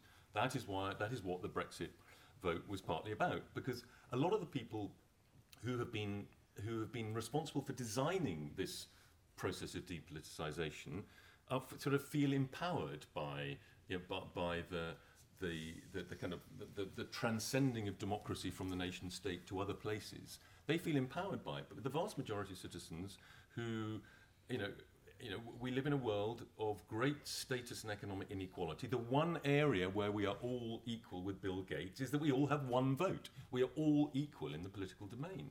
And people have, have fortunately, I think, in some ways, used that. Um, used that. The political equality and economic inequality are in some senses in tension with each other. And we've seen a, a, a push, people have used their political power um, to, to great effect. And um, I mean, just just a final point. It's it's it's uh, not directly related to any of the questions, but the reason why I worry about the the, the Yascha Sasha uh, approach to, um, to to populism and the kind of um, you know focusing on the on the on the kind of you know extremes and the and the uh, awful quotes and the awful actions and the uh, and, and the, de- the the delegitimization. Look at Sweden the exclusion policy, the delegitimization policy is there in Sweden. The way that the Sweden Democrats have been excluded by the Swedish political class and media class has had the result of the Sweden Democrats possibly winning the next election. I mean, I know Sasha knows the country better than I do, but they are they have flourished through being excluded. They are now a much greater political force. And I think this is the logic of your view is the kind of Sweden Democrat exclusion policy. I mean, eh, on the last point, you know, the Sweden Democrats are literally drawn, and I'm not being hyperbolic, they, they are actually the electoral outgrowth of a movement which was proudly, self describedly neo Nazi 20 years ago. Now, that is not what they are now and you can have a debate about how you should treat them now and, and, and when you start to trust the transition like that. But when, you know, we're saying it is obviously unacceptable to say, hey, you guys are self described neo Nazis, perhaps we don't want to buddy up with you, and that's not somehow undemocratic or deeply problematic or, or, or, or sort of a reason why we have a problems, I think that's an odd analysis. I think whatever drives people to vote for a party that describes itself in that way is a little deeper than, oh, you know, here's some neo Nazis, but because these other guys don't want to talk to the neo Nazis, I'm going to go vote for the neo Nazis. They are not neo-Nazis. Um, I mean, they, like you okay, said, well, they wait. grew out of. I mean, it's like saying half the bloody Blair cabinet were, had been Trotskyists when they were young. When I was saying that you know that they shouldn't have been allowed in a Blair cabinet. Well, people change their views. One section of that party, Jimmie Åkesson, comes from the moderate party, the guy that runs the Sweden Democrats. I mean, it's ridiculous. Okay. go, go, go, go read up a Wikipedia entry on the Sweden Democrats. Everyone in the audience, we can see whether you agree with, with David or me.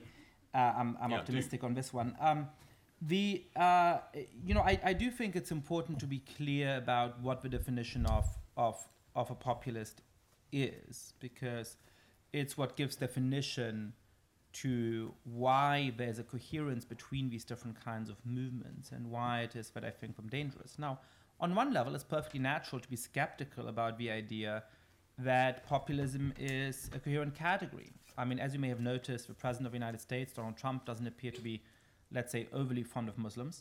Um, Recep Erdogan, the President of Turkey, doesn't appear to be overly fond of anybody who's not a Muslim. Um, we see that some populists are very right wing economically and want to uh, uh, make the welfare state smaller, hand out presents to big corporations, and so on. Others, as Sasha has pointed out, are very left wing economically, uh, like Hugo Chavez in, in Venezuela, who attacked business and promised an expansion of a welfare state and, and destroy the democratic institutions there. So it's tempting to say, well, perhaps we don't have anything in common. Well, I do think, and it's sort of implicit in some of Eric's questions at the beginning, um, that they are united in essentially delegitimizing uh, the political opposition, saying that only they truly speak for the people, that politics is at its heart simple, and that once they're in power, they're going to solve everything. Um, I am your voice, Donald Trump said at the Republican National Convention, and that's quite telling. And so um, it, it lies in the nature of politics that people claim that there are certain political problems, that the old guys didn't really do the job right, that there are people who are too powerful who need to be taken down a peg, and everybody from Barack Obama to answer that question to, to Gordon Brown to everybody else employs that rhetoric, and that's absolutely fine. Um, but there is also a way of saying, yes, of course I will accept the outcome of the election. No, I'm not going to go and lock up my political opponents, all of the things that Donald Trump violated. Or, as John McCain did in his debate with Barack Obama, where he was asked a couple of days before the election by somebody at one of his town halls, you know, I think Barack Obama is, is, is an Arab and he's a bad man, he's dangerous to my country. And John McCain said, no, no, no, no. I have deep disagreements with Barack Obama. I disagree with him in important ways, but he's an honorable man. And if he becomes president of the United States, you don't have to be scared. So that is the way of drawing the distinction between a legitimate political opposition who is committed to democratic rules and norms, and you acknowledge that, and saying that only you stand for the people.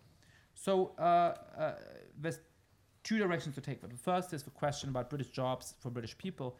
Um, uh, um, I don't much like the phrase myself.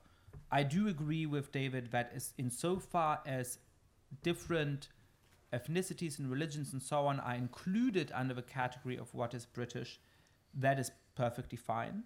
I also think that we need to fight for that inclusive patriotism. I argue for inclusive patriotism in my book.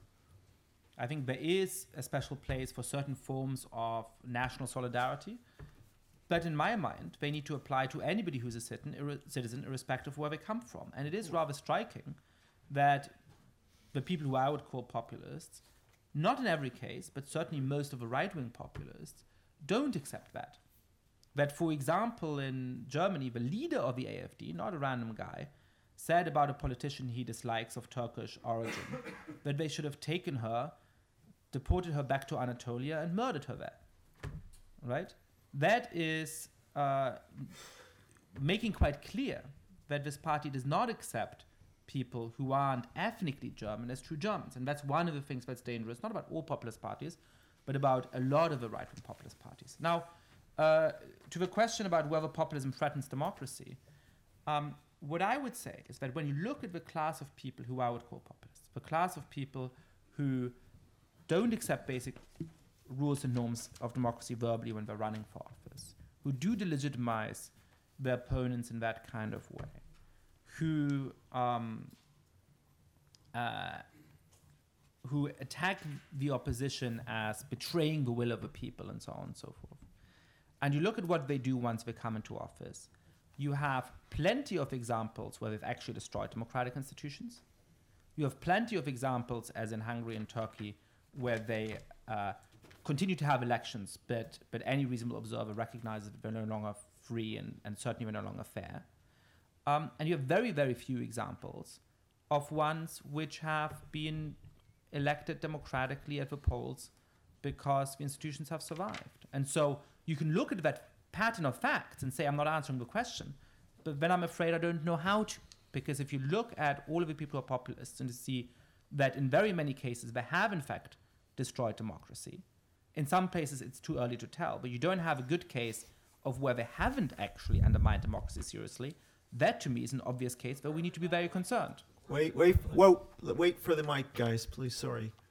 Um, Claire, did you want to say anything? Or- I, I, I, I, actually, um, I, I'm, I'm keen to hear some more from the audience, so I'll keep it. Brief. Okay, And all right, I, I wanted one, one thing. I was only wanted to say one thing, quick, um, which was, I think the question about Obama and actually the question about Iraq indicate the fact that there is a, a, some concern from people on my side of the argument about certain double standards. I mean, you know, that, that who is labelled, uh, you know, anti-establishment. Uh, uh, at one point, somebody said, you know, maybe populism is anti-establishment, and in which case I am a populist because I'm definitely anti-establishment, and I have been for many a year. But you know, is that such a bad thing? But the Iraq point, I think, is also well made because you just feel as though people have been um, feeling as though what passes for democracy has been excluding them for a long time. And people have been looking around desperately, I would say, for some years, and Obama was part of this, for politicians that they could believe in, some ideas, right? And actually, the disillusion with Obama set the scene for Donald Trump in many ways, right? Mm. People felt they were sold a pup. And a lot of the same people voted for him, but it's we don't on the, usually call Obama a populist. So I think that noting the double standards, noting that d- democracy, it, it feels as though democracy is being under assault from things like, you know, the invasion of Iraq, the disillusionment with uh, uh, the political process, the outsourcing that people are taught to, I think just complicates the issue. And I really genuinely fear that the um, the over concentration on delegitimizing people as populists is going to create a disillusion with democracy. I mean, the number of people I know who uh, voted Brexit who now say, What is the point of ever, ever, ever voting again? I'm never going to bother, right? Because I went out, I voted, I've been t- called scum ever since, and now they're not even going to deliver, right? What is the point of democracy? So I believe in democracy. I don't want people to be disillusioned by it. But if we carry on uh, saying that anyone who believes in the will of the people, I do believe in the will of the people, by the way. I, I, I- don't want, I, I want to be able to say that phrase, I believe in the will of the people, without you all imagining I'm about to join the Swedish Democrats, right? I, I, the will of the people, popular sovereignty, national sovereignty, is the thing that liberalism is. That was what the Enlightenment gave us. So I'm not betraying that just because somebody tells me that using the phrase means that I might be a bit dodgy. Okay, we, Ju- we've just probably to be got. clear, I didn't do that, but Okay. you know, nice we, try. We've got about five minutes, and I'm going to probably squeeze about four questions in very quickly. They may or may not be answered. I can't promise. Um, we had a gentleman in a tie over there. Okay, he's just over here. like to see a smart gentleman. All right. Okay. Um, so it's a, a question, very quick question directed towards uh, uh, Yascha and, and, and Sasha. Uh, as uh, a- as Democrats, assuming we're all Democrats in the in the room, what's the best way of defending democracy? So I'm very uncomfortable with the idea that I should focus my concerns on uh, attacking, uh, you know, Hungary and, and Viktor Orban. Um, uh, it strikes me as uh, kind of verging on the prejudicial. Uh, that that should be my concern when uh, as has already been pointed out, we've got the House of Lords, undemocratic, unelected body, the second largest legislative assembly in the world. Uh, nobody voted for them, yet they have a decisive influence over uh, British politics. Uh, they've you know, 15 amendments to the EU withdrawal bill. That seems to be a bigger problem for Democrats in the UK uh, than, uh, than what's going on in Hungary. Thank you very much. Uh, we'll take this question up the front here. Um, Yeah, it's um, a comment for Claire and also possibly a follow up from what was just asked. Um, you talked about earlier about the unelected House of Lords and how they're trying to stymie Brexit.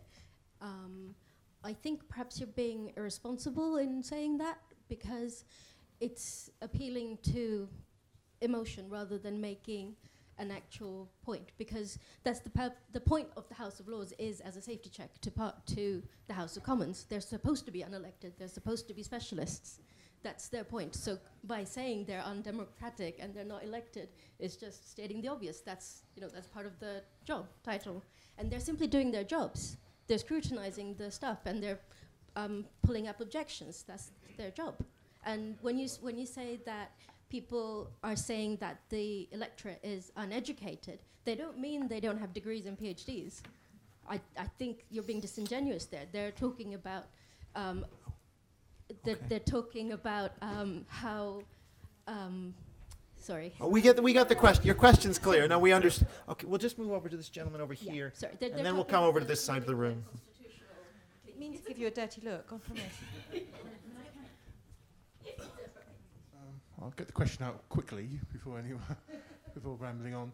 Um, to what extent did the left, the liberal, the secular, dig the grave of democracy, and si- you, simply it's happened is that the populists have pushed you in, have pushed democracy into the grave dug by the left, the bo- bon. I could give you a just flash out example. I didn't notice any of you complaining when it is Italy had a uh, government imposed upon it that had zero elected members. I didn't hear the word populism bandied about there or anything wrong. I didn't hear you, uh, Yascha or Sasha, complain when Hungary had a, a completely delegitimate constitution fostered upon it with no popular consent at all, which Orban has subsequently changed. I didn't hear Okay. you complain about pop, pop, popular Thank you, thank you. All right. The question was Um, good. I think I might use it as Two, an essay we'll take question. two more. I think we're just going to wrap up over here. We've got sort of one gentleman there, and then over here. Sorry. Well, I wish this had happened about a month ago because I did my dissertation on this. Ah, Um, right. But one of the things I did was on the technological influences as how they pertain to the dangers of democracy. One of the things I found was that we're very much analog. Politics is very much, by its nature, a very analog, arcane state of, of process, and we're living in a very digital era. So we can't accelerate the acceleration of change um, that technology has forced upon us as a species, as societies, politics can't and isn't compatible with that rate of change. It's opened up the avenues through which this populism has come back to the forefront in the West and in all around the world. You see these these new forms of governments facing this sort of crisis of identity. Are we just going to see more of this in the future when you look at the speed with with Facebook has gone from being nowhere to being dominant on the internet in the same space of time it took the civil rights movement. We're not going to find a way to change politics to make it compatible with this new platform that we have created and we don't know how to use. So is this just the future for us now? Thank you. Um, a- I'll just let these two individuals. Uh, one here, you, this gentleman. Okay, and then I'll keep it very short. Very short, please. Very, Very short. Is Corbyn's Labour populist? Ah. okay. Another great essay question. To what extent is the problems we're having with populism the cause is that to be laid at the door of the fact that democracy is not deliberative enough? If the mechanism for ensuring that democracy was deliberative enough, we wouldn't have a problem with populism. Okay, well, we have a lot of questions there for you to sink your teeth into. Very quickly, in about uh, maybe 30 seconds each. Can you guys? Okay. Just No, Claire, okay. we go first? Okay. We don't have a better mix. Okay. Uh, lightning round. Um, I- I'll, I'm not going to address all of them, but some of them. Did the left dig the grave? Um, to, s- to some extent, the left is responsible, but implicit in your question, if democracy is being pushed into that grave, is that some populists do pose a threat to democracy and could push it into that grave. Uh, the technology question, I, I think, is interesting, and I would take it beyond Facebook. Um, beyond social media is going to be a debate about artificial intelligence. And to go back to the question from the gentleman in the back, was Gordon Brown a racist shit for saying British jobs for British workers? The next generation version of that question will be, uh, you know, jobs for human workers or for robots, and that's not that's not too far away.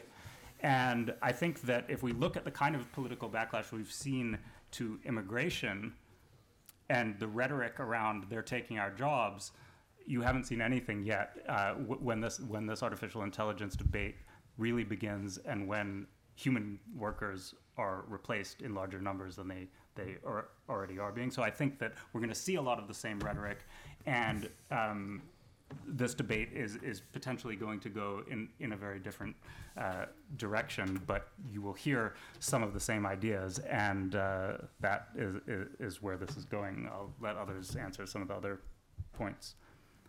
Who wants to go next? Anybody? Oh, okay. All right. I mean, um, I mean, I assume these are our final words. So, I mean, I, I- I mean, I, I, I just wanted to kind of sort of summing up in a way, um, you know, both both some of the questions, but also what uh, you two guys have been saying. I mean, I, still think that you, you're placing far too much of, your case against populism on slightly random, extreme quotes from creepy populist leaders. Um, uh, uh, you know, but- let me give you the, one, the mo- one of the most extreme populist quotes from this country in recent years comes from the man who runs the institute where I think Yascha works part of the time, Tony Blair, who famously said, "New Labour are the political wing of the British people." I mean, you know, how more populist than that do you get?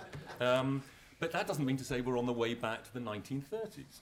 Um, I mean, the, the, the, point was made earlier about ho- you know how we need, we must distinguish, and, and I think too many um, too, too many liberals elide hostility to mass immigration with hostility to individual immigrants. I mean, I think it's been a remarkable story, the, the story of liberalisation on attitudes to race in the last 20 or 30 years, even during the period when, when large-scale immigration has been rising and rising to historically unprecedented levels in this country. 1% of the British population admit to being very prejudiced against people from different races to them.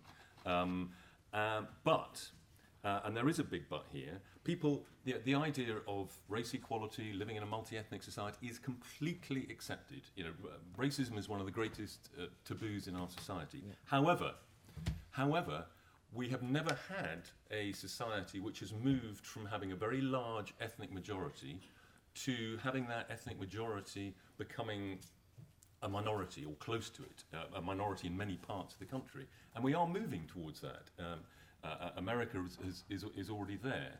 Um, but in, the, in particularly in these older European societies, which have always had um, very significant ethnic majorities, I think it is a huge uh, question whether we are going to see um, a, a, a serious emergence of a kind of white identity politics that I think does partly describe the politics of Donald Trump. Um, and if we do not um, allow for these legitimate populist I- expressions, um, w- which are basi- often saying essentially, you know, we value security and familiarity. We're not hostile to the other, but we want to slow down social change. Um, we do not like the rapid demographic change that has happened in, in, in- my town or neighbourhood. Uh, it, it, you know, it, it makes me feel uncomfortable. And if we don't regard those views as legitimate, and if we do not regard the parties that have been forced, because the mainstream parties have not expressed those views, it has been up to these um, often rather creepy populist parties to do so. But if we do not take those views seriously, one way or another, however they're expressed, then I think we will face a serious problem. And do not delegitimate those voices. Do not go down the Sweden Democrat route. Thank you. Okay. Um, last last comments from. So since this seems to be sort of summing up uh, statements uh, time, I suppose I have two points. Uh, the first is that that I really think, uh, and in that sense, I think David and Claire have been great representatives of sort of their side of the debate.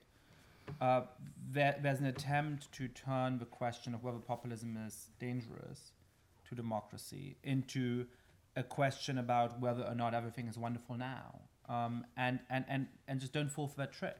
Because, of course, there's lots of things wrong with the established political parties. Of course, there are real problems in our society which people are reacting to when they are tempted to vote for populists, when they do vote for populists. Uh, and I don't think that uh, Sasha or I have ever uh, denied that. Um, but two things can be true at the same time. It can be true at the same time that, as the gentleman in the audience helpfully pointed out, I argue in my book, uh, in many ways our political institutions are not sufficiently reactive to the preferences of the people. It can be true that uh, there are certain challenges around different policy areas where we need to address better and all of those things. It may be true that uh, more moderate political parties need to radically reform the kind of policies that they offer in order to actually motivate people to go vote for them. And at the same time, you can have a very clear pattern in which a particular kind of politician who points at all of the problems in society and says, the way to solve that is for you to give all of your trust in me. I alone really speak for everybody. Just trust me for a few years. I'm going to be the voice of the people, and everything will be fine. There's a very clear pattern that those kinds of politicians, not just in Eastern Europe, but, but everywhere from Turkey to Russia uh, to, I would argue, at the moment, the United States, has seriously undermined democratic institutions in a way that's very, very concerning. And I, I hope that if you take anything away from today, it is that. The second point is that I've clearly been vindicated in my claim that it's a deep mistake to appear on a panel in which one panelist is called Yascha and the other is called Sasha. Uh, in, in some ways, I've never been so optimistic or enthusiastic about the prospects for democracy because one of the things that has happened everywhere is that politics now matters and people have got a sense the genie is out of the bottle. In many countries people have suddenly realized that they can be actors on the stage. For many years we'd been told there was no alternative. Uh, margaret thatcher's words there is no alternative. Um, uh, end of history as fukuyama said. it and I think that it's exciting that the masses of people have discovered that they can be active actors. I think that this has seriously discombobulated the establishment. They don't know whether they're coming or they're so used to not having to be accountable to anyone, they can't work it out what's going on at all. Um, so I think it's a very exciting period with great possibilities.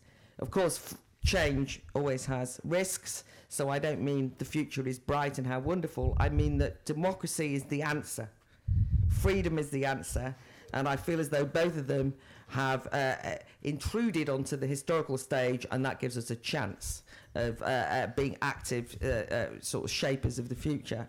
On the, the question on the Lords, which is what I'll finish with, well, I, I, I mean, it always was undemocratic. Uh, I, I think it should be abolished anyway. But that, that I wanted to talk about one thing that I am worried about, which is I think that there has been an unapologetic uh, emergence of explicit anti-working class elitism uh, um, uh, in recent in the last couple of years, which I'm kind of slightly concerned about, and some of it involves the peers. But there was a kind of funny thing that happened last week, which was uh, people who, who are British will know who Gina Miller is. So Gina Miller is a big QC. She believes that uh, she wants to overturn the, the, she wants a second referendum. She doesn't believe in Brexit and so on. But anyway, she wrote this letter along with a lot of peers. That was the thing, and a lot of other QCs to the Guardian, saying that if we left the EU, women's rights would be uh, uh, finished. Right, there would be women's rights would be over which is obviously insulting to the suffragettes, women's liberation movement activists, and every all of us who fought for it for a long time, right? And so there was a bit of a backlash on social media, which is actually why I like social media, because actually occasionally you get to have a say. So anyway, Gina Miller was absolutely upset that there was this backlash, and she asked incredulously, she said, People responding negatively to our letter regarding the loss of women's rights post Brexit, no more than the top women signatories. The top women signatories. No more than the top women signatories. Yes, we bloody well do know more than the top women signatories. Of course, we know more than the top. Who are the top women? So if you've got QC or peer after your name, you do not know more about women's rights. It does not give you an insight into women's equality or the fight for it. Um, what gives you an insight into it is, is that you're a Democrat who has fought for it. And Gina Miller has never been that. So I uh, stand with the will of the people and against the unelected peers, the unelected QCs who think that they know better than us and that staying in an unelected EU, uh, undemocratic EU, would benefit us all. I just don't think it will. So I'm excited about what we possibly can do now. Thank you, Claire. Um, well, it just remains for me two things. First of all, there are books on sale at the back, so please, uh, these authors will be here to, to sign those books. I encourage you to pick a copy up. Uh, and it just remains for me to, to thank our speakers. Thanks very much.